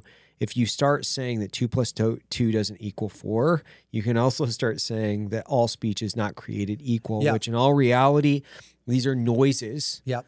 that we're constructing in in uniform sequence in order to articulate electronic firing specifically from our gray matter mm-hmm. built on experience and or education preferably the combination of both but when we start limiting and constraining any idea mm-hmm. that's when we live in a very dangerous world Yep. and when we live in a fascist state where we're just like Yep. saying who can speak Totally. and who can't Right, and that's the whole thing with like I, I I typically agree with in the context of like I we just talked about it in the like I have a company where I can say hey I I don't I don't really want you to say those things in my company you can leave. I can do that because we live in a free country and it's my company and I can do that. As a country when we start doing that that's a different circumstance. It's a different circumstance Well- because it's dangerous. The, totally. And and the the added challenge to that now is um, the First Amendment. Obviously, uh, all the Constitution is is sought to restrain what the government is able to do. yeah but was but did not ever fathom a time when these giant tech companies would have Right. so much power to the government's got to doesn't have to do it anymore. The government to send an email to the safety team over at Twitter and shut down uh, an entire story that the overwhelming majority of people say would have affected their vote in a presidential election. Okay, so like the government didn't force anyone to do that. So, what are the implications now when we have these platforms that have this power that used to would have been only possible with the the government to sway? And that's where things are getting really dicey now. And and like all of these. Um, you know, those of us who believe in the principles of, of free markets and liberty and the ability, to your point, that, that like you on your company, you can do whatever you want with your company as long as it doesn't infringe on my rights. And I think that's the question is um, where does a company actually infringe on your rights? And um, these, they're so powerful that maybe Yeah. they are. But, you know, part of the other problem, if we want to get to like the root, root, root of so many of these things is um, basic civics education in this country Oh yeah. dang near doesn't exist Doesn't, anymore. And uh, and so now, when we're trying to have a national conversation about these issues, uh, if we can just say it very bluntly, we're having a national conversation with morons Yeah. uh, about them. you you you have like you have a really good point which is you you're trying to have a, a conversation with people that don't understand that there are distinct differences between three branches of government like and you don't even uh, they they can't clearly articulate the differences between them. So if you were to say what's the difference between the executive and the legislative? they would say i didn't know. No Yeah, idea. right. right? So there's a there there's a context to the conversation that I don't think has anything to do with intelligence. It has everything to do with education and whether or not you understand even the difference or how does you know the, the the construct of our republic even work from voting and representation and the difference between local and federal governments like like I've had these conversations and it's interesting because I've had conversations with people and they're like politics is boring. I don't understand it. It's stupid. And by the way, I hate that president. And you're like, okay, dokie. Okie dokie. Uh, I guess, okay. Uh, so you hate it, you don't understand it, and that guy's an asshole Yeah. or whatever. And you're like, okay, um, like th- there's there's kind of just the the the the, the rough education and just understanding the basics has to be there before we can even have a realistic conversation with anyone. I had a an extraordinary experience last week. You know, I went to public schools. My wife went to public schools. You know, big believer in public schools, and where we live, we got really good public schools. Like it would never cross my mind, really, uh, up until recently, that I would want to send our little boy to a to a private school. We got great public schools. Why would I? Why would I do that? Yeah. So uh, my wife wanted to to visit this this private school and just to check it out, see what it's about. My son's in uh, pre-K right now, going to kindergarten next year. So we go check it out, and and the principal is giving us a tour around the school. And we're just walking in and out of classrooms. So we're getting like a real time snapshot and like what's happening in this classroom. And we walk into a fourth grade class, and the teacher says, Someone tell me, why did Robert E. Lee fight for the South and not the North? You have my attention, ma'am. Yeah, Like, yeah. let's see Yeah, yeah, what let's is the see. answer. Because I, I know this argument and many others have been boiled down to a very small soundbite Yep. of, uh, well, obviously he was a racist, awful, terrible person, and Horrible you know person. Yep. wanted to enslave Yep. the world. You know, whatever it would be. And so I wanted to hear like, well, what's a fourth grader going to be able to say? Yeah. And this this little kid, ten year old little kid, stands up and and says. General Lee was offered the command of the North, but he told them he could not raise a sword against his brothers from Virginia. And at the time, our national identity had not been fully established, and your state's identity was more about more a part of who you are than your national identity. And he could not bring himself to raise a sword against his home state of Virginia. And he went on to some other things, but I'm like sitting there like, take my money. Everyone here can have my y'all got my money. I'm sending him here. There's no question. Like, just tell me what it costs. I don't even care. Take all my money. Because My gosh, how many adults could give an answer with with They- nuance like that today? Much less a ten year old. they wouldn't the way that they would answer this is they would say they they would say that and they would and then the response from the fourth grade would be Neil Armstrong is a great TikToker. That's how they would respond to that. That's it wouldn't even make sense because they wouldn't even understand. Right, right. The Civil War, they'd be like, "I think Neil Armstrong was a great Right. general in the Vietnam War." That's what they would say. I, I think in the as they were fighting the Vietnamese, Right, right, Neil right. Armstrong was great. Thank you, teacher. Yes. And then they would make another Yes. TikTok. Cliff, thanks, buddy. I has been appreciate awesome. you, man. Really enjoyed it. We uh we we we burnt a couple hours here. Did man. We really? appreciate it. What are we looking at? Two hours, twenty minutes. Oh my gosh. Thanks, buddy. Enjoyed it. Thanks for First in. drink of coffee. It was a, it was a- Ever. it was an honor. Thanks, buddy. See you, man. See ya.